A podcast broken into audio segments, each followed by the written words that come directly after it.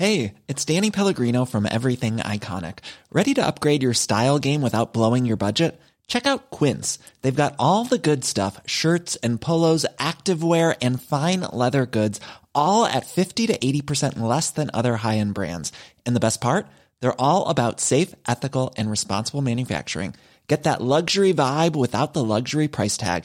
Hit up quince.com slash upgrade for free shipping and 365 day returns on your next order. That's quince.com slash upgrade. Il est 11h30, bonjour, soyez les bienvenus, 11h30, 14h, c'est Mini News Weekend. À la une de nos 2h30 d'informations ce matin, focus sur les deux actualités fortes, vous les connaissez. Évidemment, évidemment, nous allons revenir sur cette nouvelle scène d'horreur hier dans un lycée de Arras, avec ce professeur de français poignardé à mort par un jeune homme fiché Power Radicalisation. Témoignages, réactions sur place avec nos équipes évidemment et analyse avec euh, nos grands témoins. Trois ans cela après la mort de Samuel Paty, on évoquera bien sûr ce regain d'angoisse des enseignants. Et puis l'autre, l'autre actualité que nous allons largement évoquer également, vous le savez, c'est la situation en Israël. On parlait hier d'opérations imminentes, on est encore un peu dans l'attente, même s'il y a des frappes. En tous les cas, l'offensive terrestre se prépare. On a appris qu'un haut responsable militaire du Hamas avait été tué par l'armée euh, israélienne par l'armée de l'air, justement. Voilà pour notre programme, une actualité lourde, je vous l'avoue. Mais tout de suite, un point info avec Félicité Kindoki. Bonjour Félicité. Bonjour Thierry, bonjour à tous.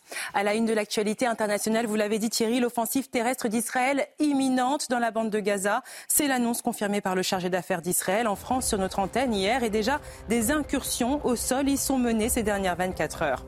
Presque une semaine après l'attaque du Hamas sur Israël, l'offensive militaire israélienne se précise. Toute la nuit, les soldats israéliens ont riposté par des frappes intensives sur la bande de Gaza. Selon le ministère palestinien de la Santé du Hamas, on compte déjà au cours de ces dernières 24 heures au moins 324 morts, incluant 126 enfants et 88 femmes. Le bilan général à Gaza monte à présent à 2215 morts, incluant 724 enfants. De nombreux échanges de tirs ont retenti hier à la frontière entre le Liban et Israël. Des milliers de soldats israéliens ont été déployés dans cette zone. Des soldats qui affirment avoir frappé cette nuit une cible du Hezbollah dans le sud du Liban en réponse à l'infiltration d'objets aériens non identifiés et à des tirs sur un drone de l'armée de l'air. Dans ces échanges de tirs, un journaliste de l'agence Reuters a été tué et six autres journalistes de l'AFP, Reuters et Al Jazeera ont été blessés hier. Merci beaucoup, euh, Félicité. On retrouve dans 30 minutes. Mini News Weekend, c'est parti. Édition spéciale, évidemment, avec une actualité, je vous le disais, très lourde. Pour commenter cette actualité, avec moi, euh, Caroline Pilas, éditorialiste consultante. Soyez la bienvenue, euh, chère Caroline. J'accueille avec beaucoup de plaisir Vincent Hervouette, éditorialiste politique étrangère à Europe 1. On aura besoin de vos éclairages sur la situation en Israël, mais pas que, évidemment. J'accueille également avec beaucoup de plaisir Naïma Mfadel, essayiste, chargé de mission politique de la ville. Soyez la bienvenue. Kevin Bossuet, professeur d'histoire. Évidemment, votre témoignage sera important puisqu'on évoquera la situation euh, de ce qui se produit à hier avec euh, Arras, évidemment, vous l'avez dit, et Sandra Buisson, journaliste police justice. Soyez la bienvenue. On commence donc par cette information annoncée ce matin par l'Élysée au lendemain du meurtre de Dominique Bernard, ce professeur de français poignardé à mort par un jeune homme fiché pour radicalisation. La France est en alerte, urgence totale. L'Élysée a annoncé la mobilisation de 7000 soldats. C'est le niveau le plus élevé du dispositif Vigipirate. Explication Sandra Chumbo. Après l'attaque au couteau ce vendredi à Arras, la France est passée en alerte urgence attentat. C'est le niveau le plus élevé du dispositif de sécurité du plan Vigipirate. Il permet la mobilisation exceptionnelle de moyens, mais aussi de diffuser des informations susceptibles de protéger les citoyens dans une situation de crise. on passe à ce niveau de vigilance, d'abord c'est pour dire à tous les Français, à toutes les administrations de faire attention. Ça permet à nos amis euh, militaires de l'opération Sentinelle de monter en puissance. Donc il y aura davantage, quelques milliers euh, d'hommes en plus par le ministre des Armées qui vont aider la police et la gendarmerie pour surveiller les centres commerciaux, pour protéger tous les Français évidemment dans leur vie de tous les jours. Le niveau urgence attentat relève du chef du gouvernement. Différent de l'état d'urgence, il peut être mis en place à la suite immédiate d'un attentat ou si un groupe terroriste identifié et non localisé entre en action. Le plan Vigipirate, qui est un plan très ancien, puisqu'il date du début des années 90, et, qui s'est musclé au fil euh, des attentats, en réalité, avec un, point de culmination qui a été en janvier 2015, avec Charlie Hebdo, euh, puis le Bataclan. Et donc, à ce moment-là, on est passé à Sentinelle. Sentinelle, c'est une opération qui, depuis maintenant presque 10 ans, mobilise 10 000 militaires. 7 000 qui sont déployés en permanence. Quand je dis en permanence, c'est H24 avec des rotations. Et puis 3 000 en réserve dont l'essentiel en Ile-de-France, le tir en Ile-de-France. Jusqu'à 7000 soldats de la force Sentinelle vont être déployés sur le territoire d'ici à lundi soir et jusqu'à nouvel ordre, a annoncé ce samedi l'Elysée. Sandra Buisson, vous êtes avec nous. Question, pourquoi on passe à ce niveau très précisément? Qu'est-ce que ça veut dire? Alors ça ne veut pas dire euh, qu'il y a des signes, des éléments qui montrent qu'un attentat imminent est sur le point d'être commis. On est dans le deuxième cas euh, de ce qui est prévu pour passer au niveau urgence attentat, c'est qu'un attentat vient d'être commis et parce que, euh, selon le ministre de l'Intérieur, il y a une atmosphère négative, notamment suite à l'appel de l'ancien chef du Hamas de euh, passer à l'acte après la riposte d'Israël à l'attaque terroriste qu'elle a subie. Il y a plusieurs signaux faibles que l'on a remarqués et qui sont en augmentation euh, cette semaine. Une forte montée des actes antisémites et des appels à la haine sur les réseaux sociaux, mais également ces douze arrestations dont a parlé le ministre depuis le week-end dernier d'individus près d'établissements scolaires ou de lieux de culte qui étaient parfois euh, armés. Le bulletin Vigipirate que nous avons pu euh, consulter dit que les événements au Proche-Orient peuvent entraîner des troubles à l'ordre public et aussi des actions ciblées contre certaines communautés. Il est précisé, je cite, cette situation s'est concrétisée lors de l'attaque terroriste d'Arras. Merci beaucoup pour euh, ces précisions. Vincent Hervouette, euh, on, s'en souvient, euh, Emmanuel Macron, a, dans son allocution aux 20h, a parlé d'union, et puis s'est produit ce drame. Et aujourd'hui, nous sommes en alerte, urgence, attentat absolu. Je ne vais pas vous faire dire en même temps, mais il y a quelque chose d'assez stupéfiant en fait dans le déni euh, français. On a entendu le chef de l'État expliquer qu'il ne fallait surtout pas importer le conflit du Proche-Orient en France et on vient d'entendre dans ce sujet qu'il y avait donc 10 000 euh, soldats et policiers qui sont depuis 10 ans mobilisés pour protéger les lieux de prière juifs, tous les lieux sensibles, les églises éventuellement, etc. Et on nous explique suavement comme dans une sorte de formule conjuratoire qu'il ne faut surtout pas importer le conflit du Moyen-Orient en France.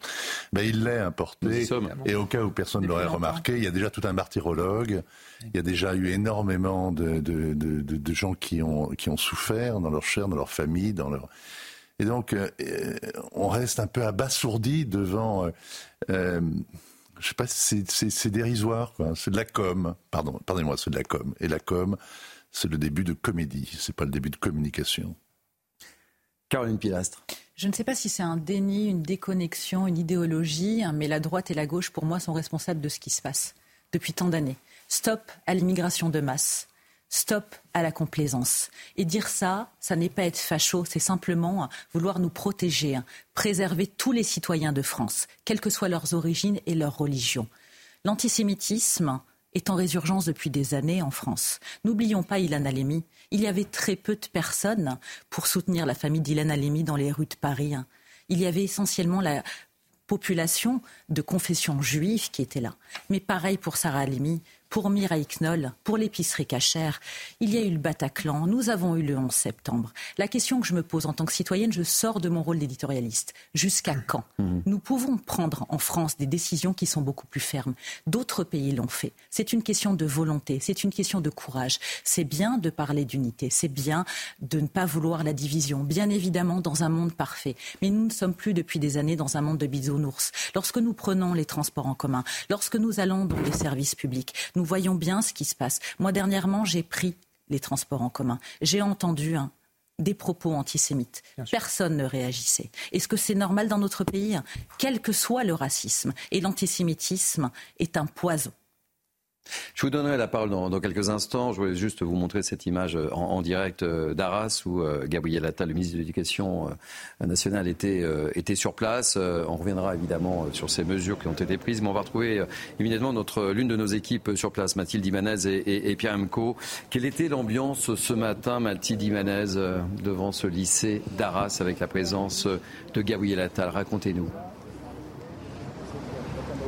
Eh bien, c'est une journée particulièrement difficile pour les enseignants, les élèves ici de ce lycée Gambetta, 24 heures après ce drame. Depuis ce matin, en tout cas, de nombreux élèves accompagnés de leurs parents ou des professeurs viennent ici déposer des fleurs devant l'établissement ou entrent directement au compte-gouttes dans l'établissement pour rendre hommage, mais aussi pour échanger, pour essayer de trouver les mots avec les professeurs ou encore avec l'aide psychologique mise en place dans l'établissement depuis hier. Gabriel Attal, vous le disiez, était présent dans euh, ce lycée. Il vient de euh, sortir. Il était présent pour euh, discuter avec le corps enseignant, pour essayer de comprendre, de répondre à de nombreuses questions. L'émotion ici est très vive. Lundi, un moment d'union et de recueillement sera même observé dans les écoles. C'est ce qu'a annoncé Gabriel Attal qui vient de quitter ce lycée.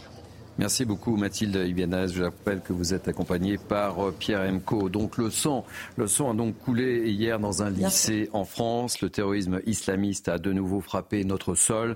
Il s'appelait, il s'appelait Dominique Bernard. Il avait 50 ans. Il était professeur de lettres dans ce lycée d'Arras. Il était passionné de poésie.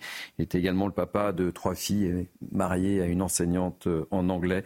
Son agresseur est un individu de 20 ans. Retour sur les faits avec euh, Juliette Sadat et Sandra Tumbo. De longues minutes d'horreur filmées par un élève depuis sa classe.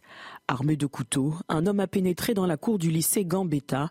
Des membres de l'établissement tentent de l'arrêter, notamment à l'aide d'une chaise, en vain. Un homme est poignardé à plusieurs reprises par l'assaillant qui crie, selon les témoins, à la Akbar. Présent sur place, ce professeur de philosophie a voulu s'interposer.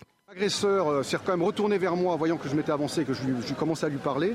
Il m'a dit Vous êtes professeur d'histoire, vous êtes professeur d'histoire. Euh, j'ai été effectivement poursuivi pendant quelques minutes, quelques instants. Je me suis réfugié derrière euh, la porte vitrée de, de l'établissement. Quelques minutes plus tôt, deux enseignants ont été agressés. L'un d'entre eux est décédé. Dans l'établissement, c'est la panique. Les élèves se confinent avec le personnel du lycée. Des minutes interminables. Cette lycéenne est encore marquée par le drame. Dans la classe, au début, on pensait que c'était une blague, mais au final, après, on, euh, a tous commencé à paniquer et, et on a su direct que c'était pas un exercice. L'agresseur de 20 ans, ancien élève du lycée Gambetta et fiché S, a été arrêté, tout comme son frère de 17 ans à proximité d'un autre établissement. Huit personnes au total étaient placées en garde à vue ce vendredi soir. Plusieurs membres de la famille de l'assaillant ont été interpellés pour les besoins de l'enquête selon la police, dont l'un de ses frères ainsi que sa sœur. Je vais revenir vers vous dans quelques instants, Sandra Buisson, pour savoir quelles étaient les, motivations qui restent à déterminer. Mais évidemment, euh, Kevin Bossuet, vous êtes professeur d'histoire, euh, vous êtes enseignant. Et on l'a vu, euh, en fait, cet agresseur, on va appeler comme ça, ce tueur, cherchait en, mémoire, évidemment, on le voit bien, de, Samuel Paty, dont on va célébrer lundi les, trois ans de, son agression, il cherchait à, s'en prendre à un professeur d'histoire. Et, je sais que ça vous touche au plus fort de votre, chair. Évidemment que ça me touche et ça touche toute la communauté éducative. Vous savez, quand vous voulez devenir professeur, à la base, c'est une vocation. Il y a l'envie de transmettre des connaissances, il y a envie de participer à l'ascension républicaine d'élèves qui euh, partent parfois de très loin euh, socialement. Il y a l'envie également de transmettre les valeurs de la République. On n'est pas là pour se faire agresser, on n'est pas là pour se faire tuer, on est là pour aider euh, des gamins à sortir de la misère et à épouser les valeurs de la République. Et quand vous avez un enseignant qui est mort, qui meurt dans l'exercice de ses fonctions par un islamiste et par un ancien, un ancien élève du lycée, mais vous vous dites, mais vous avez raté quelque chose. Il y a beaucoup de jeunes qui se sont radicalisés et qui sont passés par les bancs de l'école de la République. Qu'est-ce qu'on n'a pas réussi à faire? Qu'est-ce qu'on a raté? Moi, c'est véritablement une question euh, qui m'habite. Mais de l'autre côté, je me dis aussi que le déni n'est plus possible. Mmh J'ai bien aimé vos interventions respectives parce qu'elles sont évocatrices de ce qui s'est passé en France depuis des années. Les territoires perdus de la République, c'est 2002. Le rapport Aubin, c'est 2004. On a alerté sur la montée de l'islamisme à l'école. Même moi, quand je disais qu'il n'y avait plus un juif dans les écoles du 93, tout de suite on me traitait de raciste, d'islamophobe, de fasciste. Mais non, c'est la pure réalité. On a mis les choses sur le sous le tapis, sauf qu'aujourd'hui, le tapis nous explose en pleine face. Et encore une fois, il faut trouver les coupables. les coupables, c'est les dénis. Et c'est tous ceux qui accompagnent également cette dérive islamiste. Quand je vois qu'au moment de l'interdiction de la abaya, vous avez des enseignants qui font grève mhm. pour protester contre cette interdiction, en laissant penser finalement que l'éducation nationale serait islamophobe car elle interdit l'abaya, vous mettez une cible sur l'éducation nationale et vous mettez une cible sur les professeurs qui sont censés faire respecter euh, cette mesure. Et quand je vois encore récemment que dans La Voix du Nord, un journal, il a fait toute une page en nous disant que le danger pour l'école,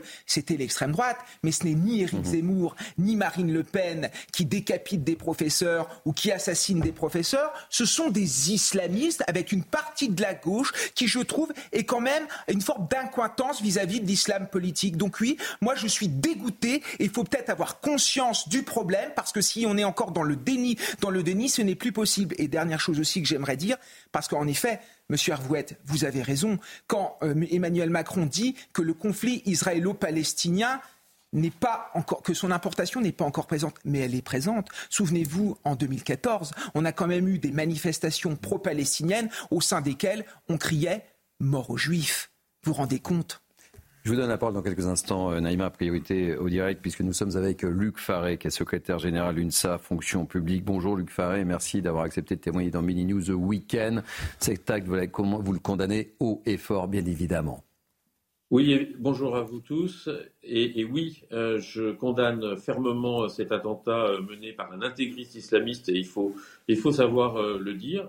Et par rapport à la situation euh, que nous vivons, je crois qu'il faut que nous restions unis autour de notre école, unis autour de, l'école de la République, parce que attaquer euh, l'école, c'est attaquer notre démocratie, notre République. Et je rappelle que c'est à l'école que l'on a euh, la possibilité de s'émanciper, d'apprendre, de pouvoir comprendre ce que peut être la liberté, la liberté d'expression.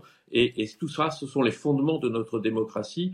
Et, je tiens ici à apporter mon, soutien à l'ensemble euh, des enseignants, en particulier euh, à toute la communauté éducative euh, du lycée Gambetta Arras, qui vient de vivre un drame. Et, et dans toutes les écoles de France, lundi sera un jour particulier, à la fois parce qu'il y a euh, un hommage évident à rendre à, Dominique Bernard qui vient d'être assassiné, et, puis euh, aussi euh, se rappeler qu'il y a trois ans, Samuel Paty l'était aussi. Et vous l'avez dit, euh, Luc Farret, très, justement, trois ans, oui, trois ans, trois ans après, on n'a pas tiré les enseignements. On l'évoquait et on, sent l'émotion de Kevin Bossuet, qui est lui-même professeur d'histoire, et on le sait, certains enseignants s'interdisent aujourd'hui d'enseigner certaines matières ou, d'évoquer ne serait-ce que, que, la Shoah. En tout, en tout, cas, tout ce qui fait partie des programmes euh, officiels ne doit pas être euh, exclu. Et aujourd'hui, je le dis et le redis, euh, il faut que nous soyons unis autour euh, de notre école et, se rappeler que c'est grâce à l'école que les jeunes peuvent apprendre et peuvent savoir. Et c'est l'une des raisons pour lesquelles certains intégristes eh bien, luttent contre l'école et choisissent la cible de l'école. Moi-même, je suis bouleversé par ce qui est arrivé hier. Vous craignez d'autres actes Alors, euh, je le crains évidemment, mais je crois aussi qu'il faut saluer le professionnalisme euh, de, l'équipe éducative hier. Et si euh, il y a eu ce, drame, il a été aussi empêché par l'action effective des personnels qui ont été blessés ou malheureusement Dominique Bernard qui est décédé. Et, je tiens ici aussi à saluer euh, la réaction des forces de l'ordre rapide euh, qui a permis euh, l'interpellation de, de, cet auteur d'attentat. Merci beaucoup Luc Faré. Je rappelle que vous êtes secrétaire général UNSA, fonction publique. Naïm Fadel, je ne vous ai pas encore interrogé sur ce qui s'est produit hier à Arras. Bah, écoutez, je rejoins un peu tout ce qui a été dit. Effectivement, le, déni, euh, le pas de vague, euh, les politiques publiques aussi qui ont été mises en place Dès qu'on a eu des soubresauts dans notre pays, moi je, je, remonte ça aux années 80 avec les premières émeutes auxquelles on a répondu par des politiques publiques qui ont favorisé et encouragé le séparatisme dont, on se plaint aujourd'hui puisqu'on a fait une, une loi contre le séparatisme. Moi, je, suis euh, sidérée par ce qui se passe aujourd'hui, mais je ne suis absolument pas euh, étonnée. On a alerté, comme disait Kevin, on a été euh, traité de, tous les noms, notamment par les coupeurs de langue. Hein. Moi, j'accuse la gauche, la gauche d'être une coupeuse de langue, parce que la gauche, elle a empêché aussi qu'on puisse aborder ces questions d'une manière apaisée. Euh, et, avec une volonté de trouver des réponses. Chaque fois, la gauche, elle a fait une pression euh, morale euh, dans laquelle a été piégée d'ailleurs même, même, même la droite. Aujourd'hui, on se dit, mais comment cela s'est fait-il? Mais vous savez, à chaque fois, on a sorti les bougies, les bougies on a sorti les, les, petits oursons, on a mis des petites fleurs, on a effectivement illuminé la tour Eiffel de drapeaux, de drapeaux et puis mhm. on a dit, vous n'aurez pas ma haine. Ben moi, ils auront ma haine. Voilà. Moi aussi. Hein. Parce que je trouve ça extrêmement grave. Et aujourd'hui, je voudrais que les politiques, justement, dans le sens de ce que dit le président de la République, dans une unité, dans une volonté. On, évoquera également les conséquences politiques en France avec Élodie Huchard, où on voit qu'effectivement, euh, ça suscite euh, un certain nombre d'interrogations. Mais évidemment, on en parlera, euh, Naïma M. Fadel. Et je comprends, je vous ai coupé. Non, mais c'était juste vraiment pour. moi, je, tiens à insister hein, sur, sur les politiques publiques qui ont été mises en place, qui n'ont pas eu le souci d'intégrer. L'assimilation, ça est devenu. C'était un gros mot pour la gauche. Ensuite, on a dit bah, l'intégration. Ah ben non, vous n'allez pas intégrer des gens qui sont, qui sont nés, nés en France. On a oublié qu'il y avait d'autres personnes quand même qui arrivaient. L'assimilation et l'intégration n'est pas un grand mot. C'est un moment comment on fait en sorte pour faire euh, nation, pour faire peuple. C'est pas des gros mots. Voilà, sortir le drapeau français, ça fait aussi sens. Et c'est ça qui est gravissime. C'est que quelque part, quelque part, la France, je le dis avec tristesse, a créé les conditions de, son péril. C'est ça le, problème. Et elle n'a pas rendu service, moi je le dis souvent.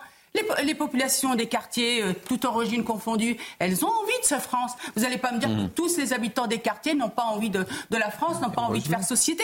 Mais quand vous mettez en, place des politiques où vous, vous, euh, vous, organisez les conditions de l'entre-soi, je pourrais vous citer les, les, centres sociaux, les centres de loisirs, je n'arrête pas de le marteler, les écoles de quartier où vous pouvez faire votre maternelle, jusqu'au lycée sans sortir du quartier, sans voir l'autre. Parfois, vous avez 99%, pour pas dire 100%, de gamins qui sont de la même origine. Comment vous pouvez créer les conditions d'une altérité? Et quand, en plus, la France n'arrête pas de se flageller pour euh, remettre en cause et accepter la cancel culture, de, tout déconstruire de, ce, peuple, comment voulez-vous que transmettre à ces jeunes, notamment, Aujourd'hui, on a des générations à qui on n'a pas transmis l'amour du pays et surtout le fait d'être dans une communauté en devenir ensemble.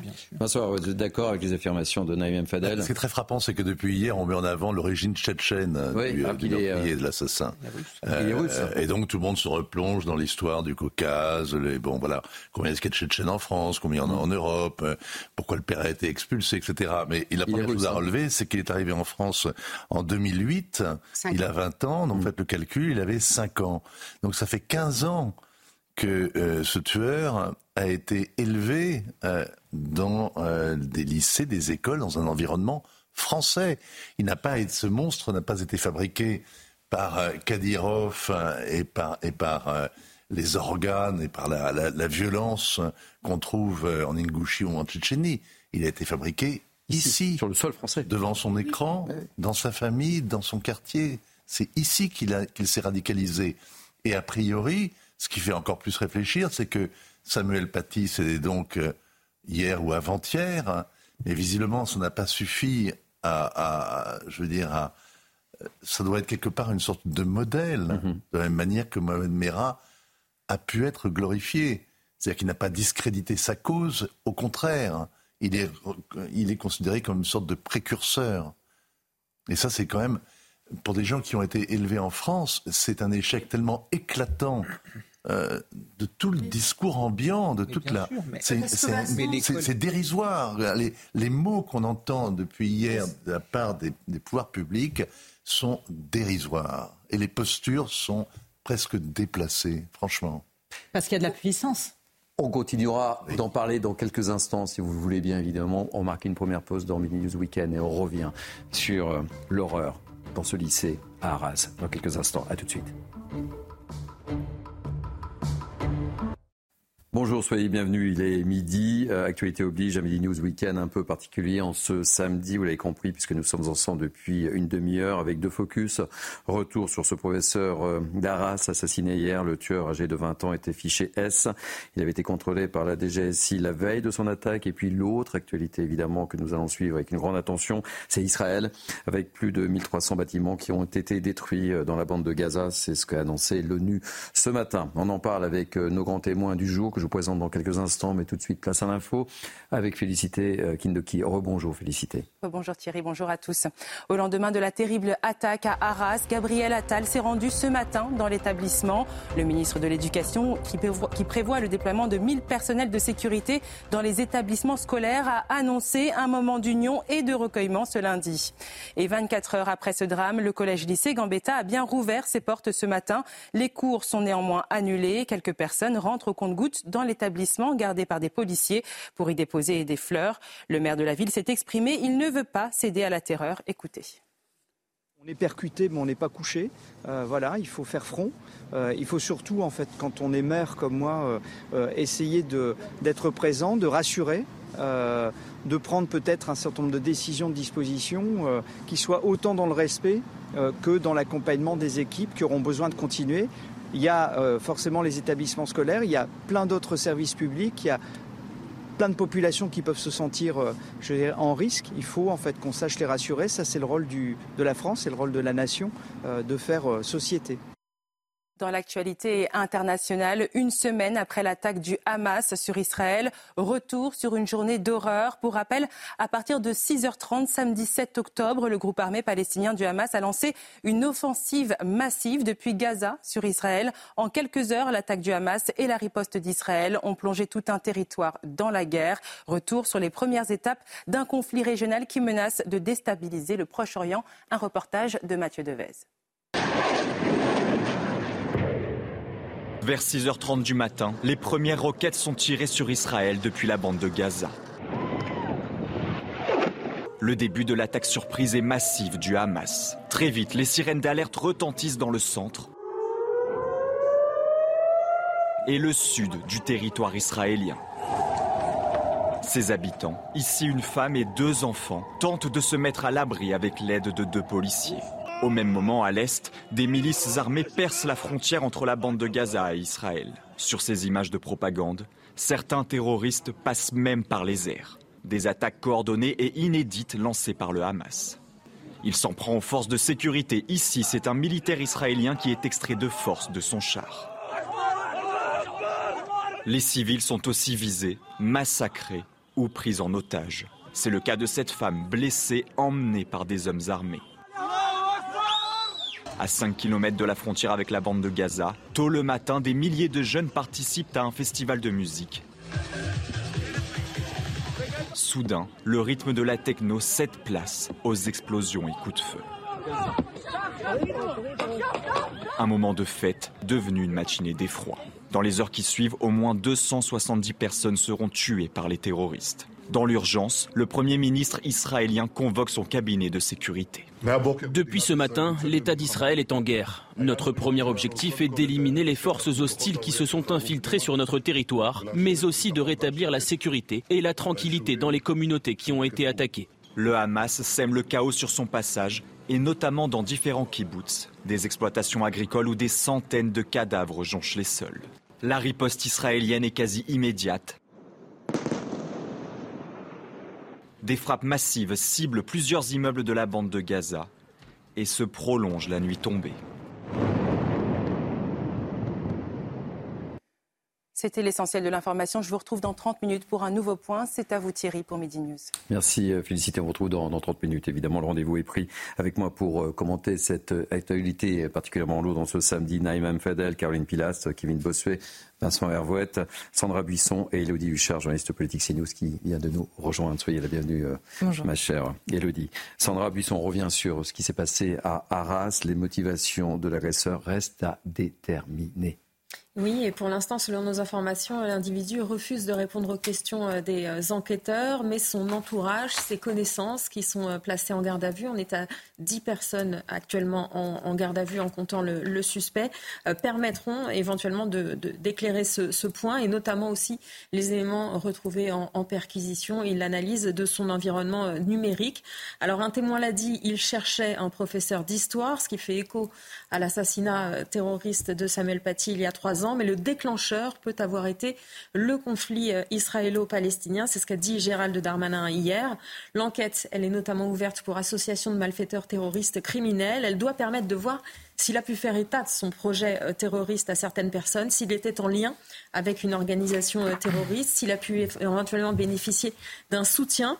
Est-ce que son frère aîné, actuellement en prison, a pu être à l'origine de sa bascule dans l'islamisme euh, Est-ce qu'il a pu avoir connaissance des faits à venir? Ce grand frère, il faut savoir qu'il a été condamné deux fois cette année par la justice française, d'abord pour apologie du terrorisme et puis pour association de malfaiteurs terrorisme et non dénonciation euh, de euh, crimes parce qu'il était impliqué dans un projet d'attentat contre des policiers aux abords de l'Elysée en 2019. Il savait euh, ce qui était en préparation et il ne l'a pas dénoncé aux autorités.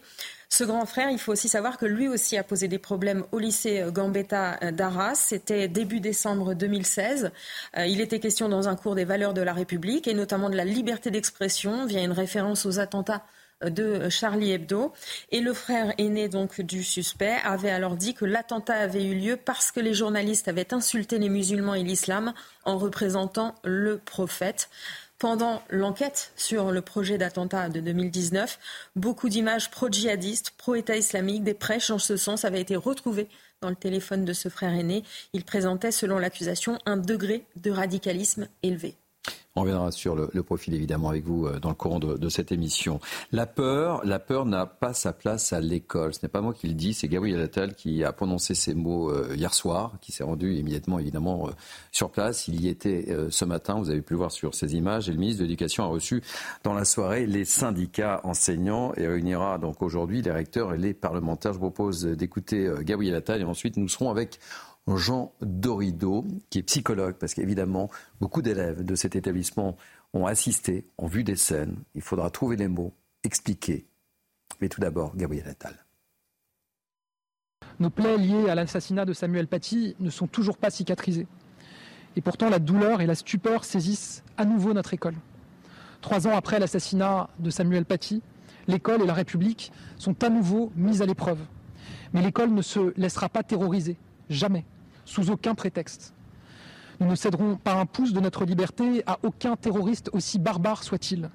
Face à la haine et à la barbarie terroriste, l'école restera soudée et elle restera ferme. Bonjour Jean Dorido, vous êtes psychologue habitué de, nos plateaux. Je voulais absolument vous avoir euh, en ce samedi. On espérait ne plus revivre ce type de scène. Samuel Paty, c'était il y a trois ans. Et là aussi, un, grand nombre d'élèves ont vu des scènes qu'ils n'auraient jamais dû voir. Il va falloir trouver des mots, les encadrer. Bonjour. Euh, Jean. Oui, euh, bonjour, oui, et bien sûr, il faut trouver des mots, il faut euh, surtout, dans un premier temps, c'est identifier, détecter parmi ces élèves ceux qui sont le plus impactés psychologiquement. Il y a bien sûr, vous l'avez dit, Thierry, celles et ceux qui, ont vu le, le, terroriste. Et puis, ça aussi, c'est très bien euh, documenté, si vous voulez, par la psychologie moderne. On sait que dans ce genre de situation, même des élèves euh, qui n'ont pas vu le, le, meurtre, même des élèves qui peut-être même n'étaient pas euh, présents au collège ce jour-là, eh bien, malgré tout, le fait qu'une telle violence fasse irruption dans un lieu qui était jusque-là considéré comme un lieu de sécurité, eh bien, ça peut provoquer de profonds traumatismes. Et donc, dans un premier temps, avant même de trouver des mots, c'est d'abord d'être plutôt qu'émetteur en position de récepteur pour pouvoir bien identifier les personnes qui ont été le plus fragilisées par cette attaque pour en prendre soin psychologiquement et éviter que le traumatisme ne s'installe. Le rôle des parents est, primordial, évidemment, là aussi. Oui, le rôle des parents, évidemment, là aussi, pour, pour rassurer l'adolescent, et puis pour, pour identifier justement, là aussi, tous les signes, euh, tous les symptômes euh, qui peuvent indiquer qu'il y a un traumatisme qui s'installe parce que si vous voulez, là, il y a une dynamique psychologique qui fait qu'il faut, euh, il faut battre le fer tant qu'il est chaud, si j'ose dire. Et, précisément, les adolescents euh, qui vont parler, qui vont pleurer, euh, qui vont faire des cauchemars, eh bien, euh, c'est presque préférable qu'un adolescent qui resterait, par exemple, mutique, qui se replierait sur lui-même. les parents peuvent se dire, ah bah, finalement, il n'en parle pas, donc tout va bien. Et ça peut être une erreur, parce que précisément, la personne qui se renferme sur elle-même, souvent, c'est là que le traumatisme, justement, prend de l'ampleur à l'intérieur. Merci beaucoup euh, de votre témoignage, Jean Dorido. Je rappelle que vous êtes psychologue. Merci euh, beaucoup. Naïm Fadel. Oui, je voulais réagir par rapport à ça parce qu'effectivement, il faut faire attention aux enfants et puis les entourer. Mais moi, j'ai envie de, de, de, de, parler de nous, de, notre pays, en fait, l'état de sidération et cette espèce de fatalisme, en fait. C'est-à-dire qu'aujourd'hui, ce que j'entends moi autour de moi, c'est bah, jusqu'à la prochaine fois. Donc c'est terrible. Et quand vous voyez qu'aujourd'hui notre état de droit n'est pas en capacité finalement, et on doit s'interroger, de nous protéger. Là, euh, Sandra nous parlait effectivement euh, euh, qu'il n'était pas, enfin qu'il se serait radicalisé, mais en fait la famille déjà, j'espère pas me tromper par rapport à ce que vous avez dit, déjà était radicalisée, était identifiée comme une famille radicalisée elle a fait l'objet d'une expulsion. Malheureusement, elle est, encore une fois, tous ces partis de gauche, la CIMAD, le MRAP, mhm. euh, le Parti communiste mhm. français, vous allez en parler, mhm. excusez-moi, se sont mobilisés pour empêcher que cette famille ne soit expulsée. Et puis il y a aussi euh, autre chose que j'ai entendu depuis quelques jours, c'est que comme il est arrivé avant l'âge de 13 ans, on ne peut pas l'expulser. C'est faux. En cas d'attentat, d'acte terroriste, on peut expulser. Donc on peut aussi s'interroger que nos politiques aussi fassent un mea culpa. Et j'attends vraiment qu'il y ait un mea culpa. Aujourd'hui, ils disent nous nous sommes trompés et qu'ils prennent à corps ces, questions-là en responsabilité. Et d'ailleurs, tous les politiques. Sandra Buisson. Oui, euh, pour préciser euh, ce que vous dites, euh, effectivement, en 2014, quand il y a cette procédure d'expulsion visant la famille, à ce moment-là, euh, le suspect a 11 ans. Donc effectivement, il ne peut pas être expulsé parce qu'il est arrivé avant l'âge de 13 ans euh, sur le territoire français. En revanche, vous le dites, il y a des exceptions mhm. à cette mhm. protection.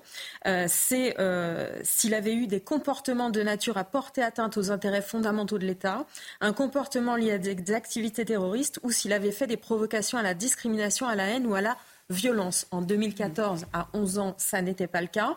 On sait que la surveillance de la DGSI a été déclenchée euh, cet été.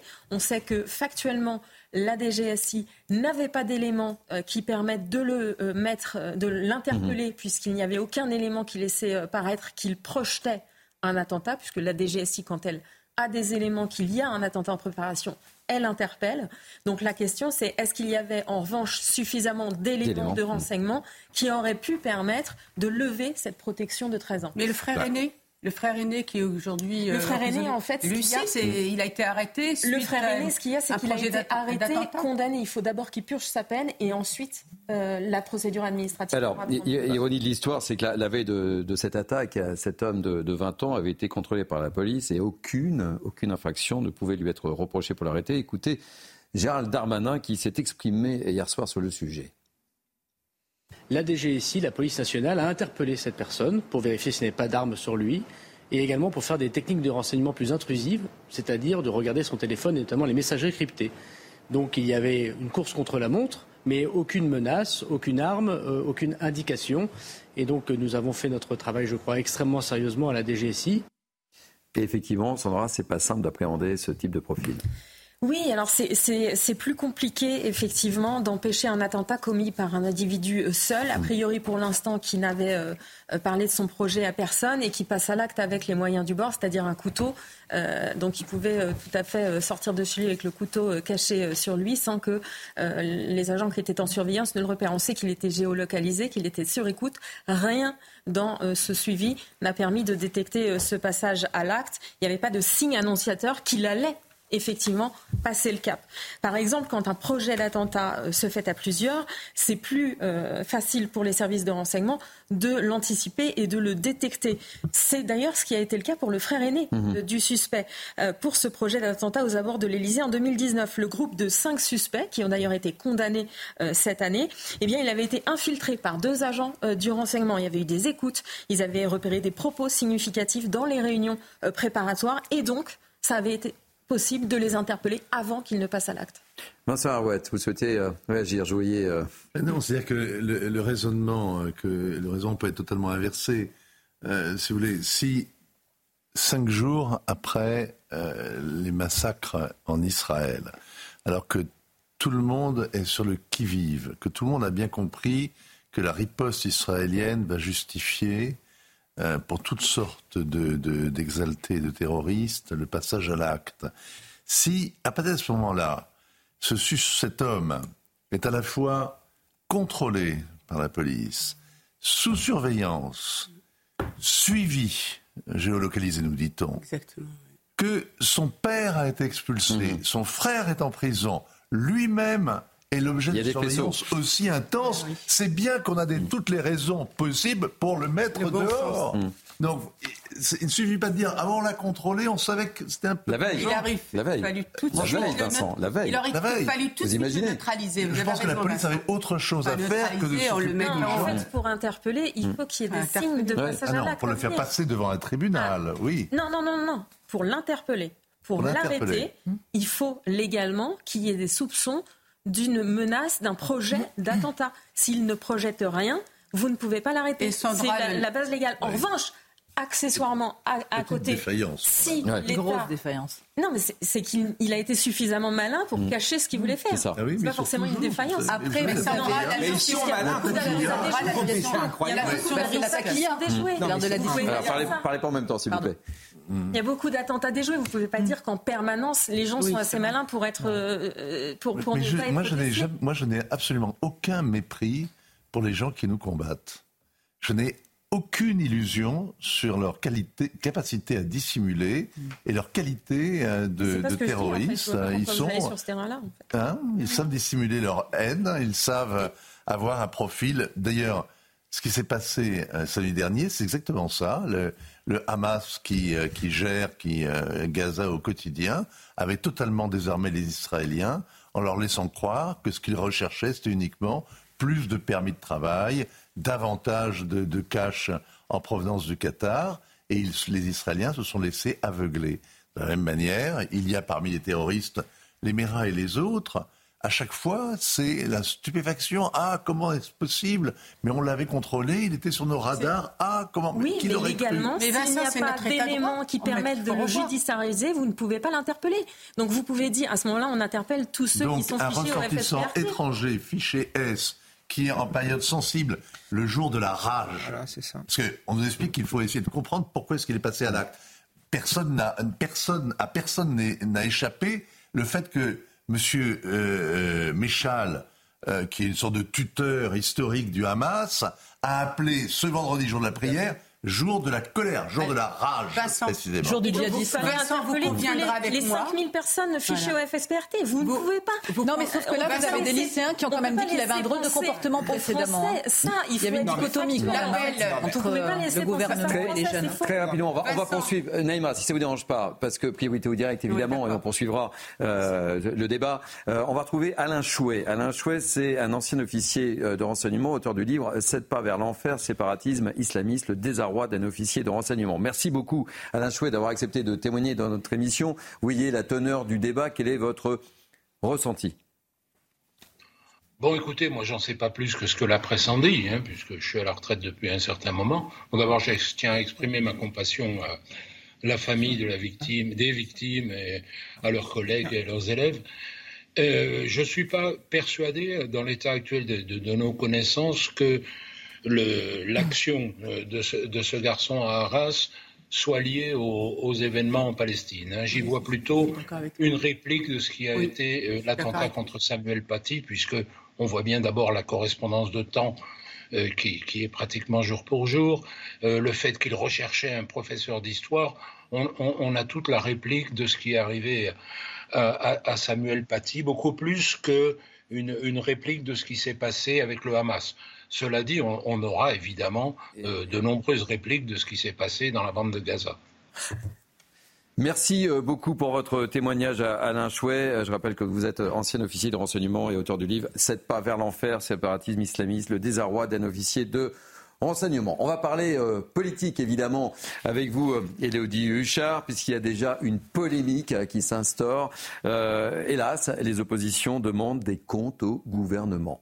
Oui, c'est l'heure de la récupération euh, politique, évidemment, où chacun propose euh, les mêmes solutions, comme on le voit malheureusement euh, à chaque attaque. Effectivement, ce qui alerte un petit peu l'opposition, c'est à la fois le passif que vous rappeliez, etc., de cet homme et de sa famille, et donc de se dire pourquoi les choses ne changent pas, pourquoi en 2014, sous la pression notamment d'associations, la famille n'a pas été expulsée. Alors on a par exemple Jordan Bardella qui demande la démission du ministre de l'Intérieur. C'est très fréquent au Rassemblement national, dès qu'il se passe quelque chose, on demande la démission du ministre ou de la Première ministre. Il faut faut quand même noter qu'on parle d'une décision qui avait été prise en 2014, que ce n'était pas Gérald Darmanin, ministre de l'Intérieur, mais Manuel Valls.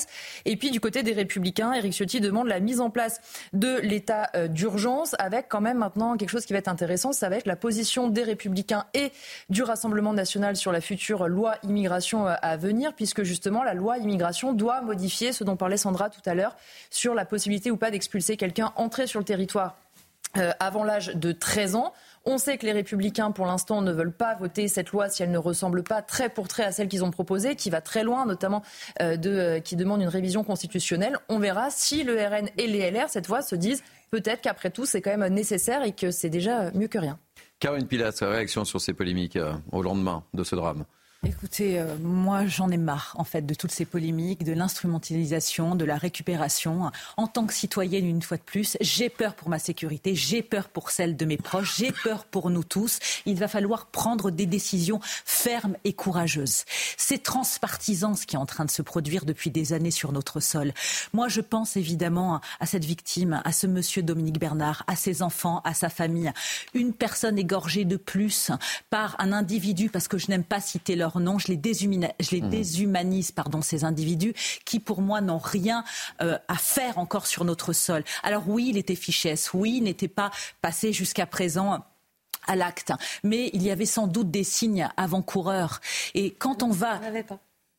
Euh, moi, j'ai entendu dire par des lycéens qu'il avait des comportements bah très étranges, non, mais un précédemment, et des propos aussi qu'il l'était. Donc, à un moment donné, il allait passer à l'acte. Non, non, ça, on est bien d'accord. C'est la difficulté justement de ce genre de profil. On est d'accord, mais en tout cas, écoutez. Quand on a une famille qui est biberonnée à la haine de l'Occident, à la haine de notre pays, à la haine des Juifs, il y a un moment donné, on se pose des questions. Donc moi, je veux bien qu'on utilise toujours le bouclier rhétorique, comme je l'appelle, hein, pour dire non, non, pas de vague, pas d'omerta, ils sont gentils, ce sont des minorités. Une fois de plus, c'est une question transpartisane, c'est notre sécurité. Donc la loi, si elle veut être changée, elle peut être changée. On peut faire preuve de fermeté au niveau judiciaire et au niveau politique. Et bien sûr que nous sommes nombreux à être résignés, parce qu'on sait très bien que ça va se reproduire. Et c'est là le problème. Assez aux bougies, assez aux petites peluches, assez aux larmes de crocodile de la part de certains. Moi, j'en ai marre, en fait, de la rhétorique, j'en ai marre de la sémantique. Je veux des actes dans notre pays. Je sais très bien qu'on ne peut pas mettre un policier derrière chaque citoyen. Et on ne pourra pas tous nous protéger. Mais on peut quand même en faire plus dans notre pays. Et c'est un cancer généralisé, c'est une gangrène mondiale. Donc il va bien falloir aussi, au niveau de l'Union européenne, s'asseoir autour de la table pour taper du poing sur la table. on, sent votre colère. Euh, une réponse très rapide, Naïm Fadel, parce qu'on reparlera évidemment euh, mais je pense qu'on peut aussi, ce qui s'est passé à Arras. Euh, rejeter un petit peu la récupération politique et c'est trop facile de désigner Gérald Darmanin et de demander sa démission alors qu'on sait très bien que les précédents gouvernements n'ont rien pu vu venir aussi, malheureusement. Le problème qu'on peut se poser, c'est qu'aujourd'hui, notre État de droit n'est plus en capacité de nous protéger parce que notre droit se retourne contre nous. Et après, il y a tous les, les directives européennes, malheureusement, qu'on a signées. Il y a aussi le Conseil d'État qu'il faut interroger à un moment. Hein, qu'il soit qu'il y a la raison d'État qui soit soulevée. Et puis il y a aussi le Conseil constitutionnel aussi qui souvent euh, réagit pour nous empêcher euh, dans notre droit. Je voudrais juste par rapport à ce que disait Vincent, euh, appeler par rapport à, l'appel justement au djihad de Khaled Meshal. Vous avez vu que ça n'a pas bougé dans les, dans les mosquées. Vous avez vu que dans les quartiers, ça n'a pas bougé. Et il y a eu effectivement ce drame avec ce Tchétchène et à Limé. Mais aujourd'hui, on peut s'enorgueillir, on peut se satisfaire qu'il y a quand même une unité nationale, qu'il faut continuer à travailler. C'est pour ça qu'aujourd'hui, juste, je voudrais faire un appel, mon cher Thierry, c'est que je voudrais euh, faire un appel à tous les élus. Il y a un maillage de tous nos élus dans toutes les villes, qu'il y ait un élan d'unité, de solidarité, qu'ils aillent dans les quartiers, qu'ils aillent parler aux jeunes. C'est pas le cas. Qu'ils aillent. Euh, non, mais justement, moi je fais cet appel mm. avec l'Association des maires de France. David Lisnard pourrait mobiliser les élus, que, que ça soit transpartisan et qu'ils aillent dans les quartiers, qu'ils aillent parler à cette jeunesse qu'aujourd'hui moi je rencontre et je peux vous dire qu'ils condamnent les atrocités euh, commises par le Hamas tout en étant sensible à cause. Je suis pas sûr. On va marquer une pause, si vous le voulez bien. Euh, on parlera de l'autre actualité. Cela fait tout juste une semaine qu'Israël a été attaqué par les terroristes du Hamas. Notre ami Vincent Hervouet, éditorialiste politique étrangère européen, grand spécialiste, est avec nous. Elodie Huchard, merci pour cet éclairage. La polémique euh, se poursuit, hélas. Hélas. Et malheureusement, il fallait s'y attendre. On marque une pause. On se retrouve également euh, dans quelques instants, évidemment. A tout de suite. Il est un peu plus de 12h30. Merci de nous accueillir chez vous. Soyez les bienvenus. Édition spéciale de News Weekend avec deux focus, je vous le rappelle. L'horreur à Arras avec ce professeur poignardé par un fichier S et puis la situation en Israël. On y reviendra dans quelques instants. Mais tout de suite, un point sur l'actualité avec Félicité euh, Kindeki. Bonjour Félicité. Bonjour Thierry, bonjour à tous. À la une de l'actualité internationale, à la frontière de la bande de Gaza, les chars israéliens entrent maintenant en mouvement. L'armée israélienne recommande aux habitants du nord de Gaza de ne pas tarder à évacuer, alors même que le vice-président de la Commission européenne parle d'une évacuation tout à fait impossible. Selon Joseph Borrell, le déplacement d'un million de personnes en 24 heures dans une situation comme celle de Gaza ne peut être qu'une grave crise humanitaire. Dans ce conflit, de nombreux échanges de tirs ont retenti hier à la frontière entre le Liban et Israël. Des milliers de soldats israéliens ont été déployés dans cette zone. Des soldats qui affirment avoir frappé cette nuit une cible du Hezbollah dans le sud du Liban en réponse à l'infiltration d'objets aériens non identifiés et à des tirs sur un drone de l'armée de l'air. Dans ces échanges de tirs, un journaliste de l'agence Reuters a été tué et six autres journalistes de l'AFP, Reuters et Al Jazeera ont été blessés hier. Et puis au lendemain de l'attaque d'Arras, la France est passée en état d'alerte urgence attentat. Lors de la réunion de sécurité qui s'est tenue hier à l'Elysée, Emmanuel Macron a décidé de mobiliser jusqu'à 7000 soldats de la force Sentinelle. Il s'agit pour certains d'entre eux de réservistes de la police et de la gendarmerie. Ils seront déployés sur le territoire d'ici lundi soir et jusqu'à nouvel ordre. Merci, merci beaucoup Félicité Kindoki. On retrouve dans 30 minutes pour un nouveau point sur l'information avec moi pour commenter cette actualité particulièrement chargée et lourde. Naïma Mfadel, Caroline Pilast, Kevin Bossuet, Vincent Hervouet et notre ami Harold Iman, grand spécialiste des questions internationales, qui nous a rejoint. Bonjour mon cher Harold.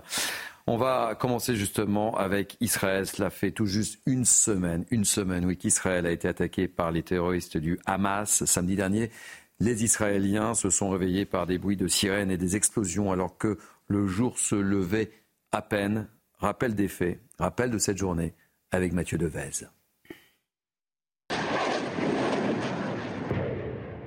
Vers 6h30 du matin, les premières roquettes sont tirées sur Israël depuis la bande de Gaza.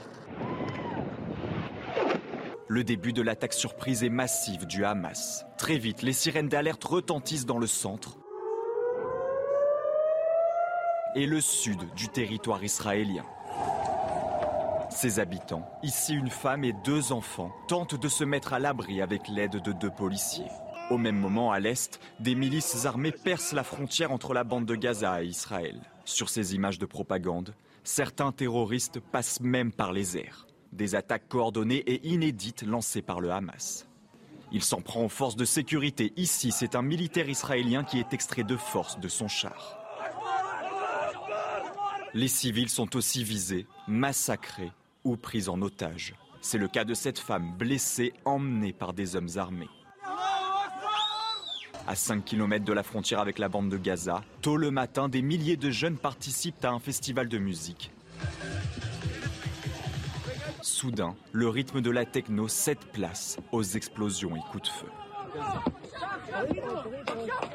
Un moment de fête devenu une matinée d'effroi. Dans les heures qui suivent, au moins 270 personnes seront tuées par les terroristes. Dans l'urgence, le Premier ministre israélien convoque son cabinet de sécurité. Depuis ce matin, l'État d'Israël est en guerre. Notre premier objectif est d'éliminer les forces hostiles qui se sont infiltrées sur notre territoire, mais aussi de rétablir la sécurité et la tranquillité dans les communautés qui ont été attaquées.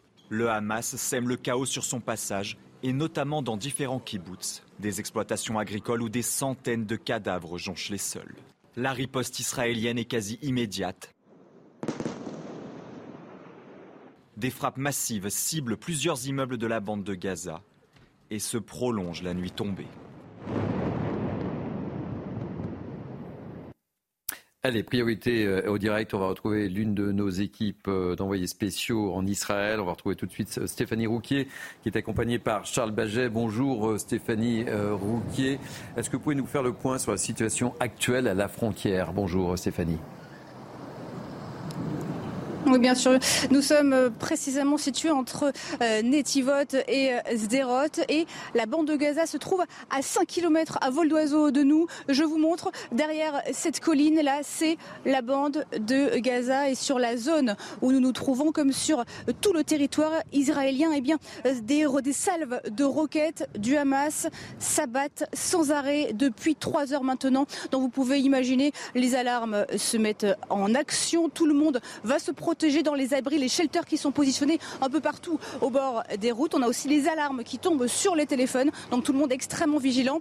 On a vu le dôme de fer entrer en action, il intercepte toutes ces roquettes qui arrivent sur le territoire, mais, mais il n'est pas infaillible. On a aussi, on vient d'apprendre qu'une roquette s'est abattue euh, sur un village à Nirim, un peu plus au sud de notre position. position. Quatre personnes ont été blessées, une personne a été blessée euh, plus sérieusement. Sachez que donc aussi tout le long de cette frontière avec Gaza, et eh bien Tsal a positionné une quarantaine de régiments et ces régiments tirent avec du 155 mm sur des positions stratégiques du Hamas, des tirs incessants pour détruire le Hamas, c'est leur volonté. Donc vous le voyez, tout se met en place ici. Un autre élément important, ce que je veux vous dire, c'est que depuis hier, on sent réellement une ambiance, une tension euh, particulière au bord de cette frontière pour dire que les éléments se précipitent et se mettent en place. Merci beaucoup Stéphanie Rouquier. Euh, je rappelle que vous êtes accompagné par le Charles Baget et surtout soyez excessivement prudents tous les deux évidemment. Harold, euh, on n'arrête pas de, parler hier sur ces plateaux. On disait euh, offensive terrestre d'Israël imminente, mais on le disait hier. Oui, mais ils ne vont pas nous dire exactement l'instant où ils vont déclencher l'offensive terrestre. Et d'ailleurs, elle a commencé à Elle a commencé là elle a bas, bruit parce que déjà hier, euh, plusieurs équipes sont entrées euh, à Gaza et ont retrouvé des euh, corps d'otages et ont fait du renseignement. Ils ont rapporté ces enseignements à leur base et on les a analysés. Maintenant, on peut parfaire l'opération qui va venir. Mais euh, je rappelle juste que par le passé, en 2014 par exemple, on avait également eu des incursions euh, massives israéliennes, mais celle-ci promet d'être encore plus grande que celle d'avant. Et on a évacué la population avant l'offensive terrestre. Et ça, c'est assez inédit. Par le passé, on disait aux, civils, par SMS, messages, euh, toutes sortes de, euh, fascicules largués par les airs, de quitter tel ou tel district, puis on bombardait. Maintenant, on va avoir un bombardement plus présence terrestre. C'est nouveau. Est-ce qu'on peut donner euh, quelques chiffres combien, euh, combien de morts chez les Israéliens, euh, civils, militaires, combien d'otages? Est-ce qu'on en sait un peu plus au moment où on se parle, à 12h39, en ce samedi, Harold? Alors ce, matin, un chiffre qui n'est pas, beaucoup passé, c'est qu'il y a eu plus de 200 morts militaires israéliens depuis le début de cette offensive. sinon, le nombre de tués par l'attaque elle-même euh, terroriste sur le sol israélien, c'est 1300. Et côté euh, palestinien, les morts euh, qui sont civils, mais il y a aussi des miliciens du Hamas et du djihad islamique inclus dans le chiffre, dépassent les 1900.